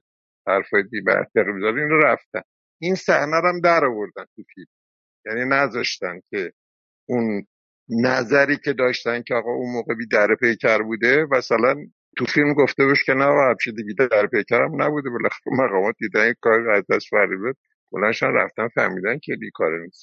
برای منظوری که حالا هم سر فیلم اومد. بعدا آقای اسفندیار من گفت من در یک ساله فلان من مقاله نوشتم و فلان و این چیزا رو توضیح دادم که شما چه کردی چی چی بوده ماجرای حرفا. که اون مقاله رو ما ندیدیم ولی من در پنج جا همین مطلب رو گفتم به دلیل اینکه همه این آدما هنوز حضور دارن خوشبخت هم آقای عباسی زنده است. هم آقای جمال امید زنده است هم آقای بهشتی زنده هستن هم آقای عبدالله اسفندیاری و این هم ماجرای جعفر خان. ولی تو جعفر خان اصلا آقای کشاورز هیچ صحنه تازه من ازش نگرفتم. چون اونای دیگه فرض آقای ارهام رو یه مقدار زیادی صحنه‌هاش رو حذف کرده بودم. یک دو صحنه من ازشون گرفتم. بعد کردم. آقای انتظابی رو بله چندین صحنه بیشترین کار رو با ایشون کردم با آقای سرشارم همینطور صحنه گرفتم. یعنی در حدود من می‌خوام بگم که از اون 110 دقیقه شاید بیش از 60 دقیقه شد من کنار گذاشتم و سی خورده دقیقه من گرفتم. با اون که شد یه چیزی حدود مثلا 90 دقیقه نزدیک 90 دقیقه شد. می‌خواستم خصوصیت بازیگریشون یعنی از در مقام بازیگر. چه بچه مشخصه ای تو کارهای ایشون دیدید یعنی می‌خواستم یه مقدار برای ما از نظر از جنبه بازیگری برای ما توضیح بدین آقای کشاورزو. چون که حالا ممکنه که بازیگرها روش های خاصی و خودشون داشته باشن استایل های خاصی داشته باشن. من تو این زمینه نمی‌تونم اظهار نظر بکنم. برای این دو تا کاری که ما با ایشون کردم در حال اونچه که انتظار می‌رفت همون انتظار رو ایشون برآورده کردن. یعنی در اون نقشون چی که ازشون می‌خواستم دادن. یه کسانی هستن که یک چیزهایی وقتی میان کار می‌کنن یا اون نقش نمی‌تونن در بیارن یا یه چیزای اضافه می‌کنن به نقش. نه ایشون از این طرفی بود. معمولا افرادی که از بین اون میرن با سعی یعنی همه سعی می‌کنن که یه خود اقراقامیز راجبشون صحبت بکنن. من همچین چیزی رو ندارم. من دارم شما واقعیت رو میگم. اونچه که من ازشون دیدم حتی در کارهای دیگه اون نقش هایی رو که بهشون واگذار شده درست در بردن و تواناییش هم در همین بوده که می‌تونستن نقش رو اون چیزی که ازش انتظار دارن اون رو برآورده بکنن و بدن و به همین دلیل هم برها موفق بوده توی کارش. دلیل موفقیتش نمی‌تونم بگم مثلا ایشون جز مثلا بازیگرایی هستند که یک مهر و امضای خاصی در ایفای نقش دارن. مثل فرض کنید که آلپاچینو اون هر نقش بازی می‌کنه آلپاچینو امضای آلپاچینو پشتش هست. براندو مثلا اینجوری بوده در سینما. نقشی که کار می‌کنه یک امضای براندوی پشتش هستش. یعنی در مورد توانایی و نوع کارش من اینو می‌تونم بگم. خیلی حرفه‌ای کار می‌کرد. به دلیل اینکه حسد نمیورزید نمی‌دونم چشم هم چشمی با کسی نداشتش. راحت کارش می‌کرد می‌رفت. یعنی به نظرم این, همیشه ایدئال یه کارگردانه که بازیگری بیاد و اون کارش رو درست انجام بده و بره. مثلا بعضی بازیگرا سر صحنه به کار بازیگر دیگه دخالت می‌کنن. بعضیا نمی‌دونم حسادت می‌کنن. بعضیا می‌خوان نمی‌دونم نقش دزدی بکنن. این کار چیزا توی کار آقای کشاورز نبودش خیلی آدم سعی سالمی بودش. حتی زندگیش هم زندگی ساده ای بود. دور از جنجال بود.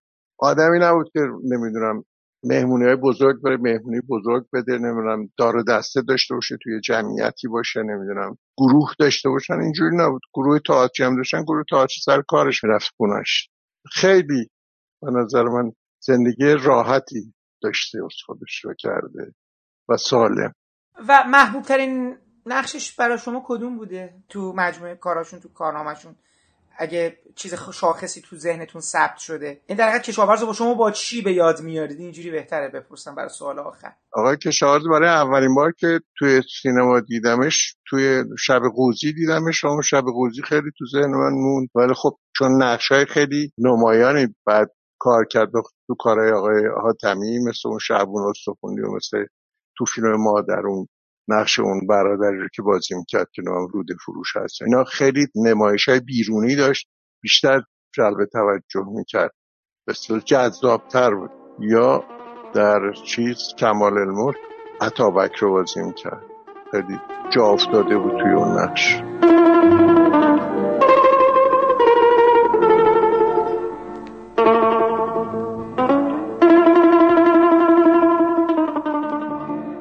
همیشه با اون مخالفت می‌کردی.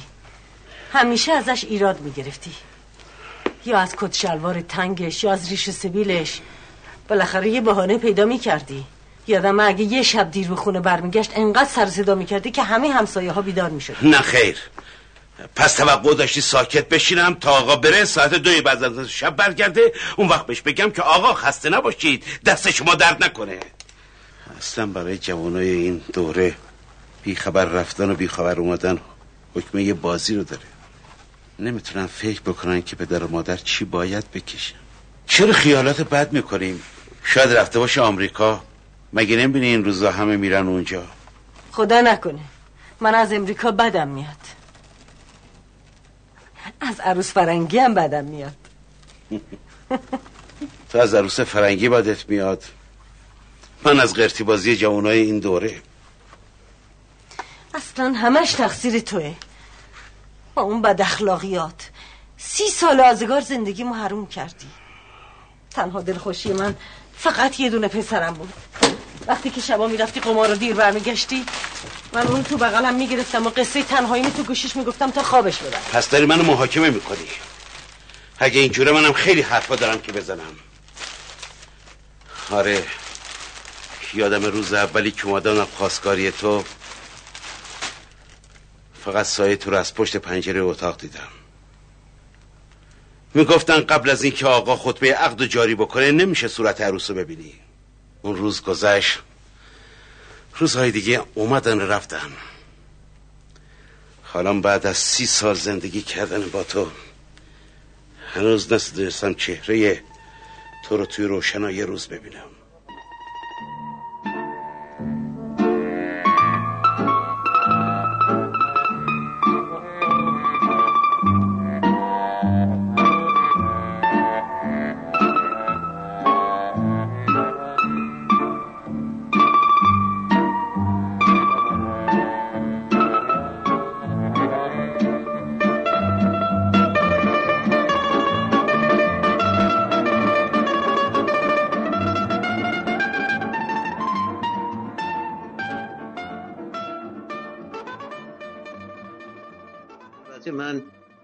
در همون خانه تئاتر در گروه تئاتر مردم آشنا شدم و چند تا کار هم بودش که به هر حال افتخار همکاری با آقای کشاورز رو داشتم و یکی از کارهایی که قبل از اینکه به هر حال در اداره تئاتر کارهای صحنه ای رو با ایشون داشته باشم یک کاری بودش به نام گربه سیاه. مال آلمپو بود مثل که این رو بله در اون زمان در تلویزیون این رو ضبط کردیم. به غیر از ایشون هم خانم تاییدی هم در اون حضور داشتن. اولین کاری که باز دوباره روی صحنه داشتیم تا اونجایی که خاطر من میاد نمایشنامه بود به نام مردی که مرده بود و خود نمی‌دانست که نویسنده این نمایشنامه آقای سیاد بودن و آقای انتظامی این رو کارگردانی کردن در اون زمان. این تقریبا مال سال 1347 این کار اجرا شد که من افتخار حضور و همکاری با ایشون رو در اون نمایشنامه داشتم. بعد باز از نمایشنامه های دیگری که با آقای کشاورز کار کردم نمایشنامه بود به نام سیاه زنگی مرد فرنگی دایره زنگی. کارگردانش عباس مخفوریان بود. باز از نمایشنامه هایی که با ایشون بودم خاطرم نیست نمی‌دونم در افول هم بود آقای کشاورزی یا نه خاطرم نمیاد ولی در نمایشنامه دیگری بود به نام سیاوش برباد نوشته زنده یاد حسن زندی و کارگردانش آقای علی نصیریان بود. باز نمایشنامه دیگری که با ایشون همراه بودم در لبخند با شکوه آقای گیل بود نوشته آقای اکبر رادی به کارگردانی آقای رکنالدین خسروی. چیز دیگه ای الان به خاطرم نمیاد ولی احتمالا کار دیگری هم با ایشون همکاری داشتم. اما در مورد خود آقای کشاورز اون چیزی که من باید بگم بعد از اون اتفاقاتی که در 28 مرداد 1332 افتاد و تئاترها بسته شدن در حقیقت جایی باز شد که شکل اصلی و اساسیش دولتی بود به نام اداره هنرهای دراماتیک. اداره هنرهای دراماتیک به گمان من الان تاریخش خاطرم بیاد سال 1000 فکر می‌کنم 344 بود که اداره هنرهای دراماتیک تشکیل شد و تعدادی از بازیگرانی که امروزه به عنوان پیشکسوتان و بزرگان بازیگری تئاتر هستند در اون زمان به اداره هنرهای دراماتیک رفتن و اکثرا کسانی مثل استاد نصیریان مثل استاد انتظامی مثل زندگیات جمشید مشایخی مثل خود آقای کشاورز و کشاورز هم باز از کسانی بود که در اونجا بعدا در دانشکده هنرهای دراماتیک هم شروع کرد اونجا به تحصیل تئاتر برای لیسانس و لیسانس امنی که در خود اداره هنرهای دراماتیک هم بود. و یکی از کارهای مهمی که در اون زمان اتفاق افتاد به گمانم 1336 بود. چون 1344 همون موقع ها بود که فکر می‌کنم اداره هنرهای دراماتیک تأسیس شد. 1336 تلویزیون در حقیقت خصوصی اون زمان به راه افتاد. که محلش الان همین محل کانال دو تلویزیون هستش در خیابان الوند. اون موقع این تلویزیون تلویزیون خصوصی بود و توسط شخصی به نام ثابت پاسال به صورت خصوصی راه اندازی شد و چهار شنبه شبها اداره هنرهای دراماتیک بعد از مدتی که این تلویزیون راه اندازی شد از طریق همون اداره هنرهای دراماتیک برنامه های تئاتری رو به صحنه می آورد یعنی در تلویزیون اجرا می کرد چهارشنبه شبها و این چهارشنبه شبها بسیار تاثیرگذار بود و خیابون ها خالی می‌شد خلوت می‌شد و همه می اومدن این تئاتر رو تماشا بکنن و این تئاترهای زنده که پخش می‌شد اکثر این بزرگواران و این عزیزان در اون تئاتر شرکت داشتند و استاد زنده یاد آقای کشاورز هم در اکثر اون کارها تا اونجایی که من به خاطرم میاد حضور داشت. تا بعدها که تالار سنگلج افتتاح شد. تالار سنگلج هم که اون موقع بود تالار 25 شهریور استاد کشاورز در اون کارها حضور داشت. آقای کشاورز از فیلم هایی که در اون زمان بازی کرد که به هر حال فیلم موثری بود به نام شب قوزی بود. که این شب قوزی که از فیلم های متفاوت تاریخ سینمای ایران هست و با گروه آقای سمندریان هم مدتها آقای کشاورز کارهای بسیار ارزشمندی رو انجام داد. بعد هم که ادامه کارها در تالار سنگلت شکل گرفت و همینطور سریال های مختلفی رو بازی کرد و کارهایی رو که بعدا با آقای حاتمی بازی کرد که به هر حال یکی از کارهای بسیار ماندگار ایشون هستش همواره تا زمانی که به هر حال روی پا بود و استوار بود به صورتی می‌تونم بگم که کارهای مختلفی کرد چه در زمینه تلویزیون چه در زمینه سینما و چه در زمینه تئاتر. کارهای تاثیرگذاری رو انجام داد. و هر حال شخصیتی بودش که از نظر تئاتری به اعتقاد من از بازیگرانی بود که صاحب سبک بود. برای خودش جایگاه خاصی داشت. ضمن اینکه نقشهای بسیار متفاوتی رو بازی می‌کرد. نقشهایی که با همدیگه گاه بسیار از نظر چه ظاهر چه از نظر خصوصیات به هر حال درونی نقش متفاوت بود و نقش های مختلفی رو ایشون اجرا کرد و بازی کرد و کارهای تاثیرگذاری داشتش در زمینه تئاتر. اون چیزی که به هر حال ایشون رو شاخص کرد.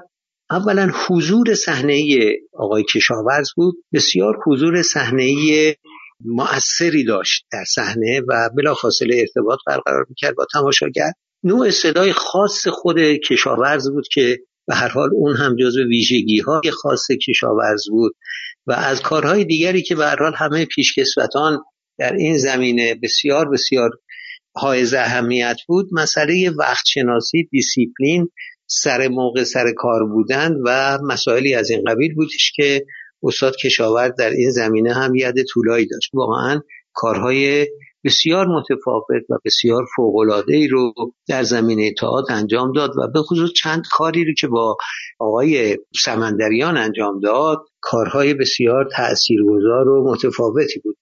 از بازی هایی که خود من در اون شرکت داشتم و ایشون هم حضور داشت و بسیار بسیار جایگاه ویژه‌ای و از نظر بازیگری در اون کار داشت.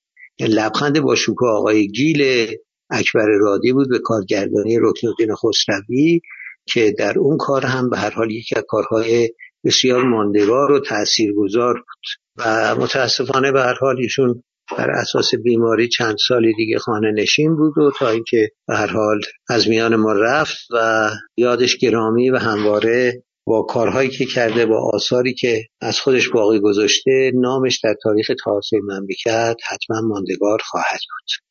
ببینید چیزی که صحنه اتفاق افتاده باشه کشاورزی آدم شوخ بود ضمن یعنی ما در زمینه کارهای مختلفی که به خصوص تئاترایی که به شهرستان ها می بردیم توی سفر که بودیم یا خارج از حدود تمرینات و فاصله بین نمی‌دونم آنتراکتی که وجود داشت در تمرینات و این حرفا کشاورز همیشه اون خنده رویش و اون شوخی ها و اون شوخ طبعی ها و اون خیلی به رک بودن و این قضایاش به یاد ماندنیه و به هر حال خاطرات فراوانی تو این زمینه ها در ذهن من هستش از ایشون. بعضی از اونها واقعا به یاد ماندنیه به خاطر اینکه ما گاه در حین تمرینات به هر حال تمرینات بعضی وقتها خیلی هم طولانی می‌شد و خسته کننده می‌شد و فاصله های بین تمرینات رو کشاورز با اون شوخ طبعی اصفهانی خودش واقعا به یک نوعی پر می‌کرد و اینقدر کارهای مختلفی توی این زمین ها وجود داشت که من الان دقیقا با وجود اینکه خب خیلی خاطرات اینجوری هست ولی خیلی متمرکز نیستم که بخوام از بین اونها چیزی رو انتخاب بکنم و خدمتون عرض کنم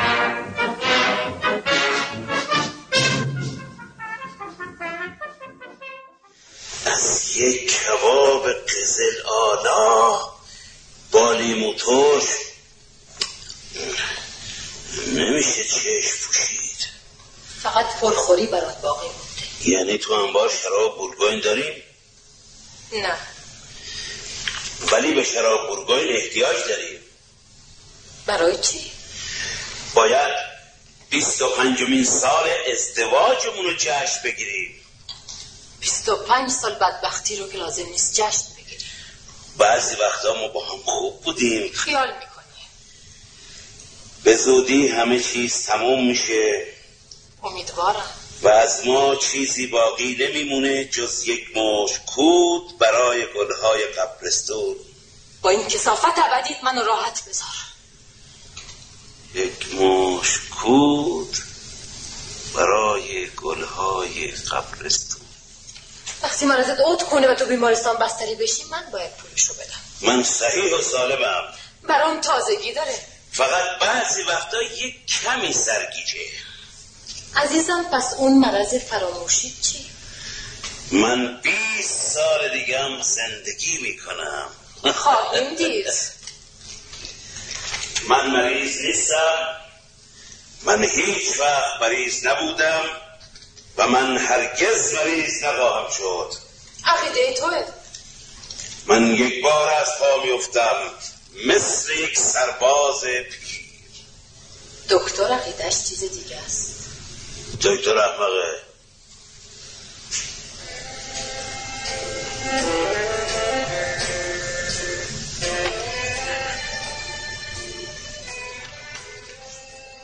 جناب جوزی خیلی ممنون که وقتتون رو در اختیار ما گذاشتید برای این گفتگو.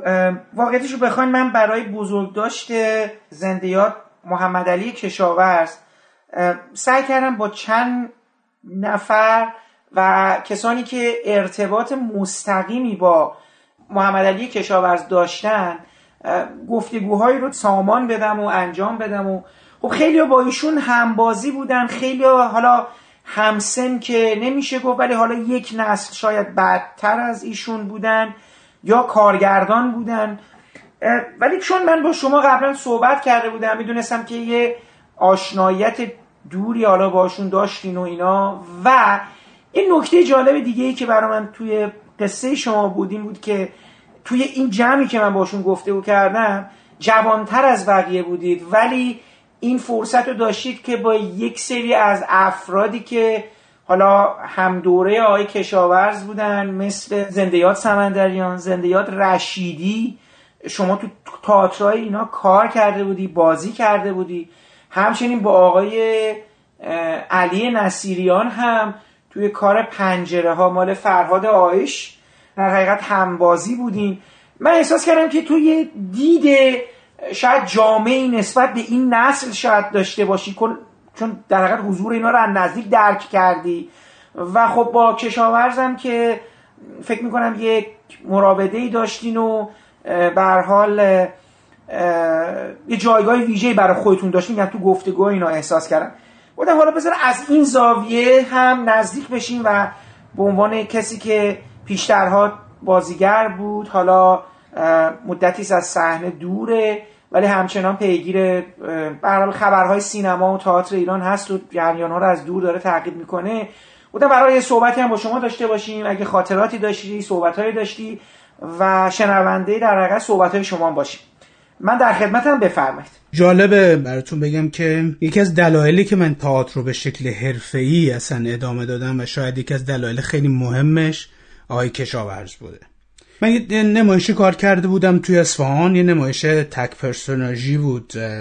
این جایزه کارگردانی برد. من حدود 18 سالم بود اون موقع. یکی از کسانی که دعوت کرده بودن آقای کشاورز بود. و من جایزه ما دست آقای کشاورز گرفتم و اونجا دیدمشون و باشون صحبت کردم و خیلی آدمی بود که تشویق می‌کرد خیلی آدمی بود که خوب راهنمایی می‌کرد. در این حال خیلی آدم متواضع. خلاصه انقدر من ذوق زده بودم. حالا هم به دلیل اینکه خب بالاخره محمد علی کشاورز بود هم به دلیل اینکه هم شهری بود. خب اینم مهم بود دیگه چون داشتم میدم یه نفری از این شهر رفته موفق بوده. نمونه ای که من می‌تونستم به عنوان الگوی خودم قرار بدم جلوی چشمم بود. از این جهت همیشه یه علاقه شخصی به آقای کشاورز داشتم به نوع بازیاش داشتم. یه قدری فیزیکم هم شبیهش بوده بنابراین ناخداگاه یه قدری هم اینم تاثیر گذاشته که فکر کنم که آدمی هم که بلند بالا و ترکه نیستم می‌تونه انقدر خوب موفق باشه توی سینما و توی تئاتر. حالا حرف اصفهان شد به نظرم یه نکته هم که خیلی توی بیوگرافی آقای کشاورز مهمه که چطور میشه که به هنر علاقمند میشه و به دنبال تئاتر میره اینه که آقای کشاورز جایی که زندگی کرد در کودکیش در اصفهان. محله به اسم سیچون. ما اصفهانی میگیم سیچون ولی شاید حالا بنویسن سیچان. این خیلی نزدیک به جلفای اصفهانه. و محله جلفا محله ارامن است. جایی هم که آقای کشاورز رفته مدرسه مدرسه ارامنه بوده. مدرسه ای که مدرسه ارامنه بوده توسط کشیشای ارامنه تدریس می شده ولی مسلمانان می‌رفتن اونجا و من این نبوده. تاریخ تئاتر و سینما رو وقتی می‌خونیم می‌بینیم ارامنه توی تئاتر ایران و در سینمای ایران نقش خیلی مهمی داشتن. تو همون مدرسه موسیقی یادش می‌دادن اینطوری که خودش توی خاطراتش گفته. کارهای نمایشی باشون می‌کردن دکلمه کار می‌کردن. خیلی به هنر اهمیت می‌دادن اصولا. و به نظر من محل زندگیش و جایی که به دنیا اومده و مثلا کودکیشو گذرونده هم شاید یه تاثیر خیلی مهمی هم روی علاقش و ادامه کارش داشته. می‌خواستم بگم که خب اصفهانم به خاطر اصلا شهر شهر فرهنگ خیز هنر دوسته راجع به این چیزا می‌خواستم صحبت بکنم. همین الان نظرمو تغییر دادم. بخاطر اینکه میگن الان اسپانی چقدر خودش تو اسپانیا داره تعریف نه آقا تعریف کنیم. آقا بذاری خود تعریف بشه دیگه. پشیمون شدم خلاص هم بجام ولی این نکته نکته به نظرم جالبی بود که جایی خونده بودم که توی زندگی نامش که کجا رفته مدرسه اینا به نظرم رسید نکته جالبیه. باز یه قدردانی از ارامنه ایران که واقعا چه خدمتی به هنر و هنر سینما و تئاتر موسیقی رقص در همه این زمین ها چقدر خدمت کردن. یه جنبه دیگه ای که به نظر من خیلی مهمه نه تنها در مورد آقای کشاورز در مورد هم نسل های آقای کشاورز همین اسمایی هم که شما بردین آقای نصیریان آقای انتظامی آقای سمندریان آقای مشایخی آقای جوانمرد یه کمی قبلتر از اون آقای سرکیسیان به خصوص آقای والی اینا نقش بسیار مهمی در چیزی که ما امروز به عنوان تئاتر می‌شناسیم دارن بقیده من. چون حتما می‌دونید آقای دکتر ما تئاتر به این شکل نداشتیم که.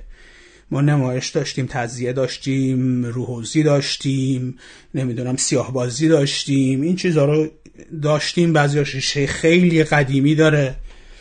مثل تعذیه ریشه های ایرانی داره. ولی این چیزی که ما به عنوان تئاتر امروز می‌شناسیم تقریبا میشه گفت مال همین دوره این آدم هاست شکل گیریش حالا یه کمی قبلترش شاید میشه آقای نوشین نصر رو گفت.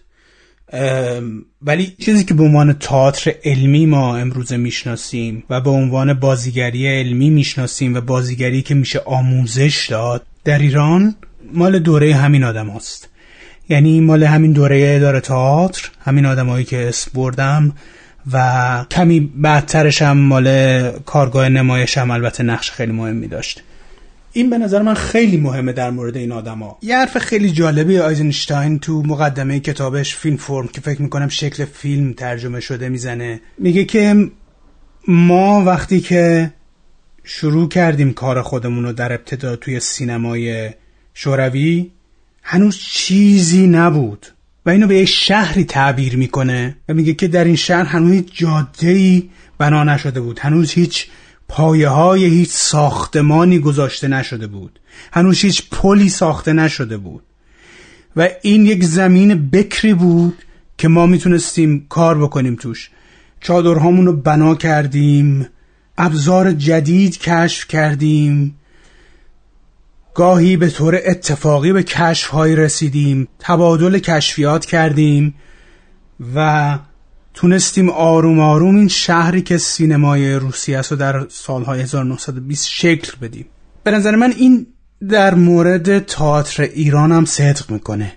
یعنی زمانه ای که همین آقای کشاورز و کسای دیگری که اسم بردم شروع می‌کنن به کار کردن تقریبا شرایط مشابهیه. یعنی هنوز چیزی نیست. هنوز هیچ بنایی هیچ آجر درست حسابی هیچ دیوار درست حسابی در تئاتر گذاشته نشده. این شهری که ما می‌بینیم شکل دهندگان این شهر اینها بودن. شهر استعاری که میشه هنر تئاتر سینما و بازیگری اینها بودند. به خصوص در زمینه تئاتر. و بازیگری که خب سینما هم خیلی وام داره اینه در خیلی از زمین ها توجه بکنین که زمانه ای که اینا هستن هنوز دانشگاهی برای آموزش بازیگری وجود نداره.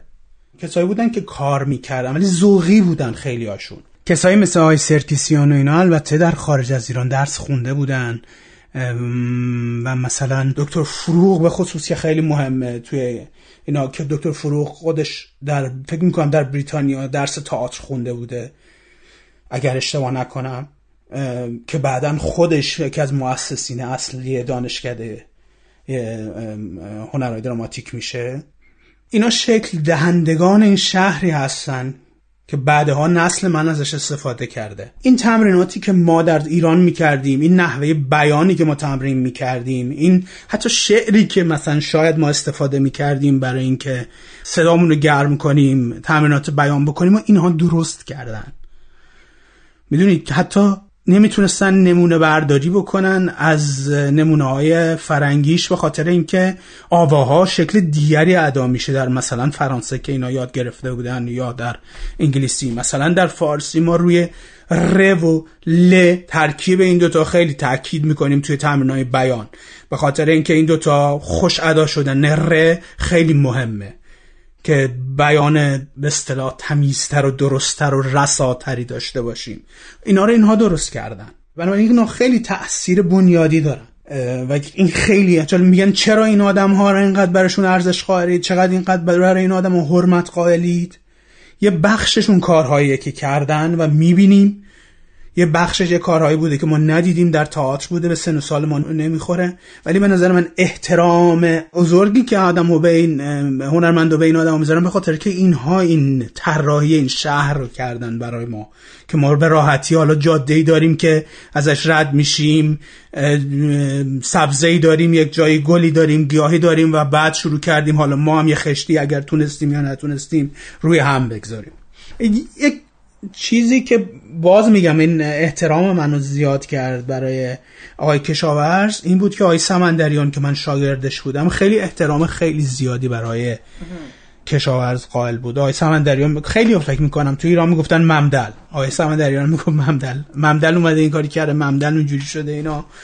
همیشه احساس نمی‌کنم با آقای کشاورز اینجوری که صحبت می‌کنه آقای سمندریان یک آدمی که انگار میشناسیش از نزدیک ممدله.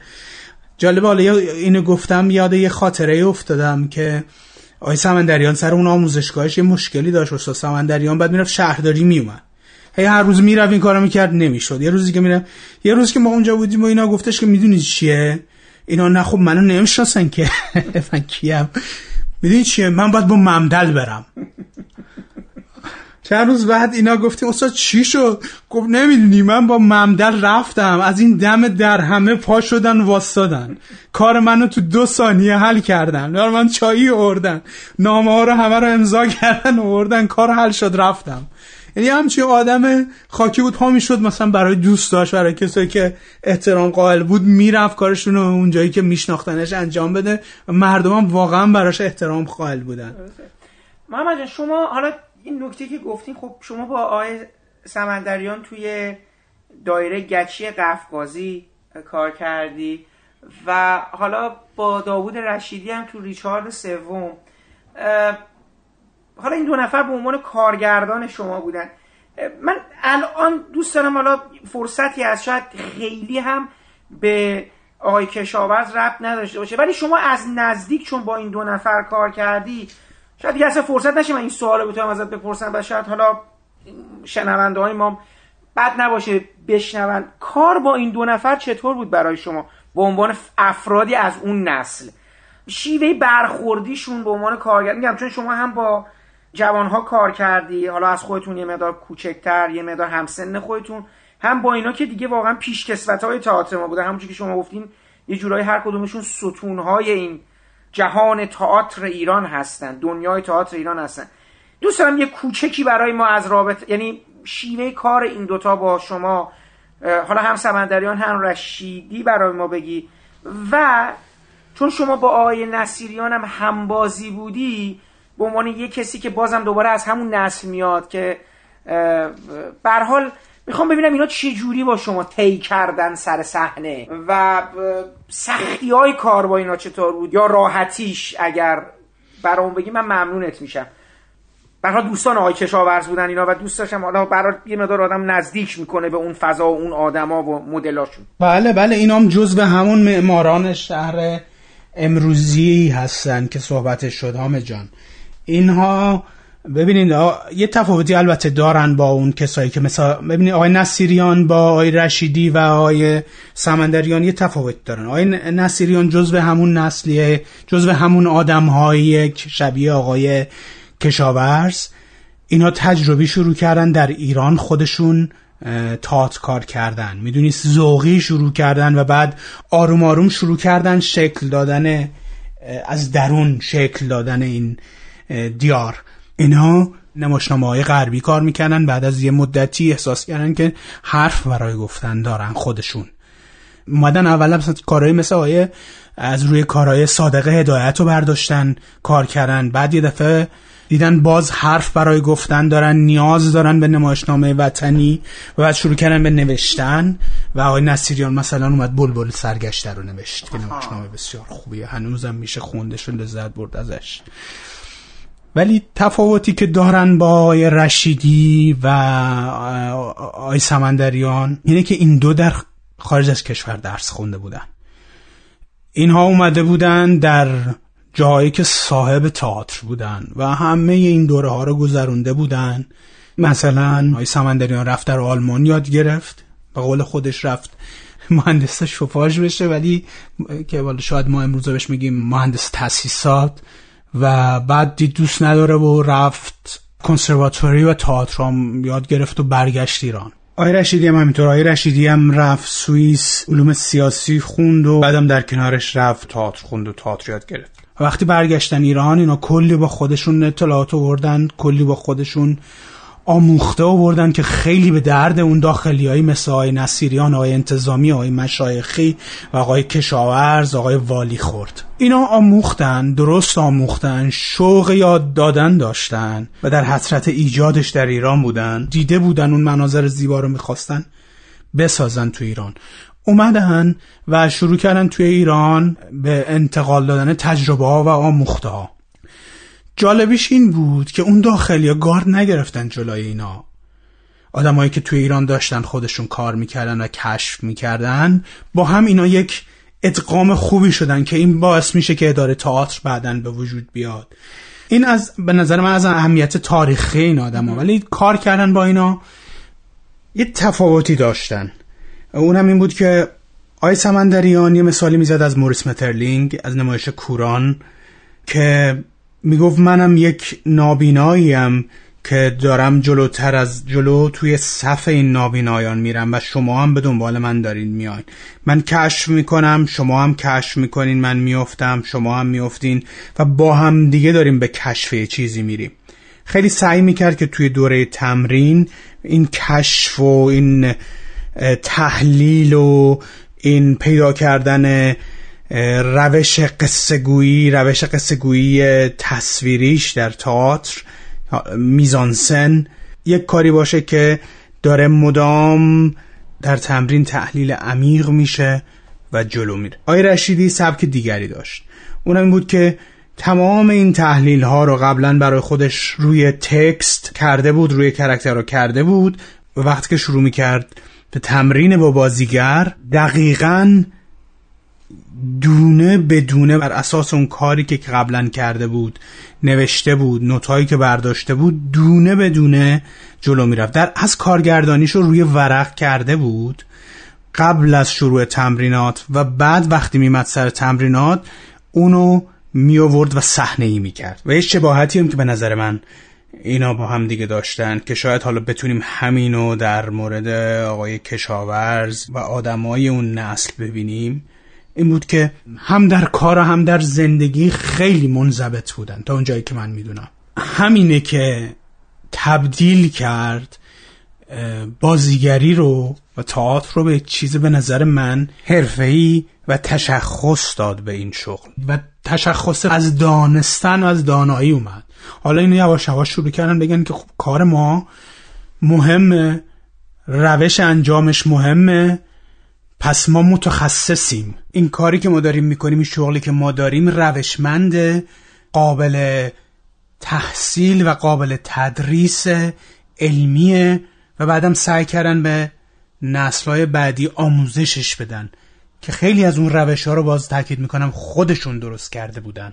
یه چیز دیگه ای که در مورد آدمای این نسل برای من خیلی جذابه اینه که اینها حتی به عشق شهرت هم نرفتن به این سمت. می‌دونی؟ من از خدا آیه سمندریان برای شما نقل قول کنم که خدا رحمتش کن استاد سمندریان همیشه می‌گفت که بازیگر باید میستیک باشه باید رمزالود و رمزو نباشه. بنابراین زودتر از اجرا نید بیرون از در تئاتر شهر به چرخید برای خودتون.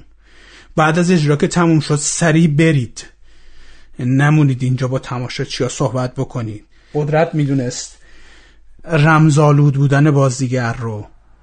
این حرفش مبنی بر غیر مردمی بودن نبود چون خود ما که می‌شناسیم می‌دونیم چقدر آدم متواضعی بود. استاد سمندریان با هم گفت خولی خولی بیا اینجا چطوری اسم میذاش برام. به س... آیه پور صمیمی که خودش یکی از بهترین بازیگران تئاتر و خودش یکی از همین بنیانگذاران این شهر زیباست. مثلا می‌گفت آسیست چون یه جایی توی یه تئاتری اسیستانتش بوده یا دستیارش بوده بهش گفت آسیست دیگه از اون بعد هم میگم آسیست ولی معتقد بودن به این دیسیبلین به این حرفه و به اینکه این حرفه ارزشش در درست انجام داده شدنش نه در مقبولیتش. اگر درست انجام داده شد مقبولم میفته خب محمد جان میشه برای ما یه مقدار از خصوصیات بازی محمد علی کشاورز ویژگی هایی که داشته برای ما یه مقدار از اینا بگی و بگی که تو تو این بازی های ایشون چی دیدی؟ به نظرم درک عمیق نقش ارائه درست و بیخدشه و بازی زیرپوستیه. یعنی ارائه نقش به شکل بسیار باورپذیر و قابل دسترس. در بازیگری های کشاورز ببینید شما تقلید نمی‌تونید با اینکه این همه نقش های متفاوت بازی کرده نقشش نمیشه تقلید کرد. نمی‌تونی بگی اگر من این کارو بکنم اینجوری حرف بزنم بدنم اینجوری کنم. میشه همون جوری که های کشاورز بازی کرده. انقدر این ارائه نقش زیر پوستیه انقدر از فهم عمیق و درست نقش و برخورد دقیق و درست بازیگر و نقشش میاد در تمرین و در ارائه که آدم متحیر میمونه. شما نمی‌دونم این نمایش بازی استرینبرگ بله. درنمات اجرای آی سمندریان هست آنلاین یه بله بخشش. بله هست بله بله. شما دیدید؟ نمی‌دونم دیدید یا نه. بله ببینید. چون من نسخه نسخه اجرای. صحنه ای با آقای کیانیان و خانم روستا و آقای ساعتچیان فکر می‌کنم. احمد ساعتچیان یه اجرا بله بله بله. بودم من اونو بله. دیدم. بعدا فهمیدم که این یه بار دیگه اجرا شده بوده مال سا... یعنی سالها قبل دیگه این اجرای اون اجرای قبل از انقلاب بوده دیگه اون بله همینی که میگم روی یوتیوب آنلاین هست در هر صورت. من اونو میگم اجرای آقای بله. کشاورز من اون اجرای آقای کیانیان و خانم روستا و آقای ساعتچیان رو دیدم. بله دو سه بارم بیشتر از سه چهار بارم دیدم. ولی م- حرفم راجبه اجرای کشاورزه. بازی آقای کشاورزه چه بازی بی‌نظیری می‌کنه؟ هنوز الان که نگاه می‌کنین یک ذره بوی کهنگی که نمیده. اون رقصی که می‌کنه ببینید ببینید چه آمادگی فیزیکی داره. در با اینکه خیلی هم اونجا جوان نیست ببینید چقدر عمیق این نقش بازی می‌کنه. استرس گذاری روی کلمات درسته و چقدر این معنا راحت به من منتقل میشه. البته ترجمه خانم روستاس ترجمه بسیار خوبی هم هست. یا در هزار دستان شب و رو ببینید ببینید چقدر درست بازی می‌کنه. هیچ با اینکه این نقش بسیار بسیار جایی اینو داره که تبدیل به یک تیپ ساده سطحی بشه. ببینید این چقدر در خاطر مردم ما مونده و چقدر خوب ارائه شده. بازی کشاورز بازی درستیه. بعضی وقتا اصلا مثل زیر درختان زیتون. ببینید چقدر ظریفه. شما با بازی مارچلو ماستریانی می‌تونید مقایسش بکنید. با بازی جیان ماریو ولونته می‌تونید مقایسش بکنید. عمیق ارتباط برقرار می‌کنه متواضع و درسته. و محمد جان کلا می‌خوام ازت بپرسم که تو کارهای حالا اسم بردی و اینا تو مجموعه کارهای آیه کشاورز در سینما کدوم کارش برات ماندگار شد. البته میگم نقش که زیاد دارن مادر هزار دستان شعبان استخونی همین زیختان زیتون افسانه سلطان شبان که تلویزیون بود و حتی تو کفشای میرزا نورو سربداران اینا که به حال چیزایی بود که تلویزیون سینما ولی برای خودت کدومشون ویژه شده و چرا؟ یعنی میدم البته همه توضیحاتی که تو الان دادی تقریبا در مورد همینه که چرا کشاورز امثال یعنی همرده های ایشون انقدر ویژه میشن و شاید جورایی تکرار نشدنی. ببین راستش بخوام اینجوری بذار بگم من اصلا نمی‌تونم ببینم توی خیلی از بازیگرهایی که الان هستن اصلا نمی‌دونم چه اتفاقی افتاده ولی واقعیتش رو بخوای تصور این که مثلا بتونم یه فیلم هایی رو بازسازی کنی خب تو سینما ایران. بگن آقا یه بودجه به شما بدن. مثلا اجاره نشینا. مثلا پرده آخر. مثلا مادر. می‌دونی آقا اصلا کل تیم کستی اصلا کل تیم بازیگری رو بذاری اونجا و بگه آقا من می‌خوام اینا الان با یه سری آدمای دیگه از نسل حالا آدمایی که هر حال الان میان سالم شدن یه مقدار به حال اون هر کدوم از اونها تقریبا میان سالی و یه مقدار مثلا 50 بوده 55 بوده اینا 60 بوده. نمی‌دونم اصلا انرژی که اون فیلم ها دارن حالا شاید هم نوستالژی باشه نمی‌دونم ولی احساس می‌کنم در نمیاد. یعنی نمی‌تونم اصلا هیچ تیم بازیگری رو الان جایگزین این آدما بکنم و احساس کنم محصول نهایی محصولیه که می‌خوام ببینم با این ادا کردن این جملات و اینه. واقعا منم به همین فکر می‌کردم. جالبه که اینو میگی. و برای خود منم سوال شده که چرا؟ من فکر می‌کنم این ببینید مثلا استاد سمندریان یه بخش از عمده کارش حالا چون صحبت آقای کشاورز شد. و نمیشه اینا رو از هم جدا کرده حرف آقای استاد سمندریان طبیعت پیش طبیعتا پیش میاد. چون به قول خود آقای کشاورز اصلا اولین کار حرفه ایش آقای کشاورز میگه اشباه ایبسن بوده که برای سمندریان بازی کرده. اینا با هم دیگه کار کردن با هم دیگه می‌دونی بالیدن با هم دیگه این هرچه ساختن با هم ساختن و با تبادل نظر ساختن.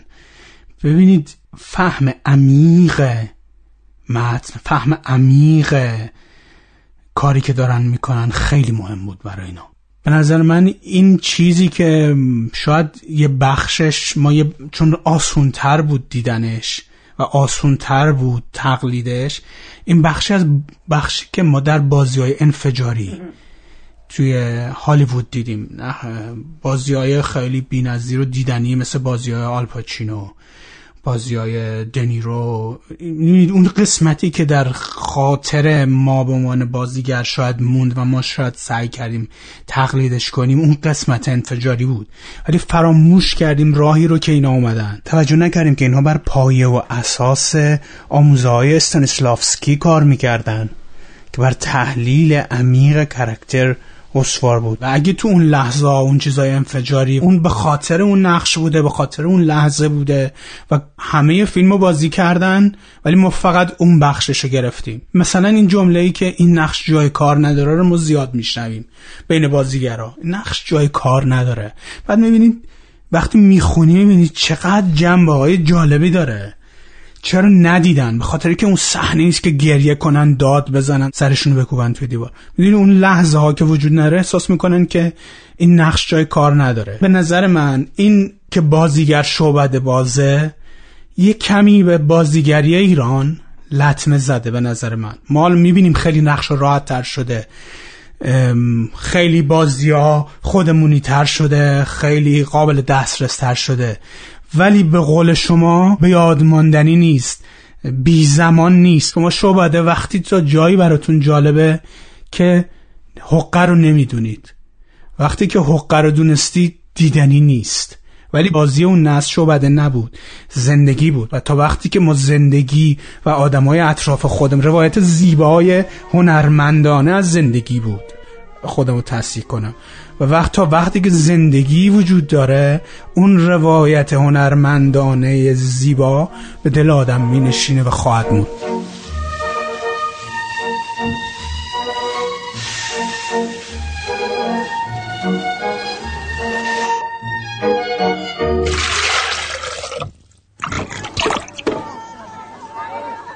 زنها چرا در اندرون رو باز نمی‌کنن؟ فراش باشی؟ ما نبودیم اینجا خبر شده؟ مختصر اخباری هست که عرض خواهد شد. بله. تزار ده میلیون منات باج می‌خواست دادیم تا اشقاباد را پس بگیریم ندادند. بله. عملجات طرف الوت و خاجگان حرم سرای مبارکه که تا کنون برخت نوکری و بله. لفت و لیست قناعت داشتند مواجب می‌خواستند. ندادیم. به گدایی افتادند. از بیکاری چی بهتره؟ سیقه های درجه سه و زنان از پنجاه گذشته همیشه به نماز. ماهی پانصد تومان مستمری دیوانی می‌خواستند. ندادیم. باب حرم را به روی سلطان مسدود اعلام کردند دادم یامبه. خب می‌دادی. از کجا قبل عالم؟ از کجا؟ خزانه ملت از قلب سلطان پاکتر است. عجبا. عجبا.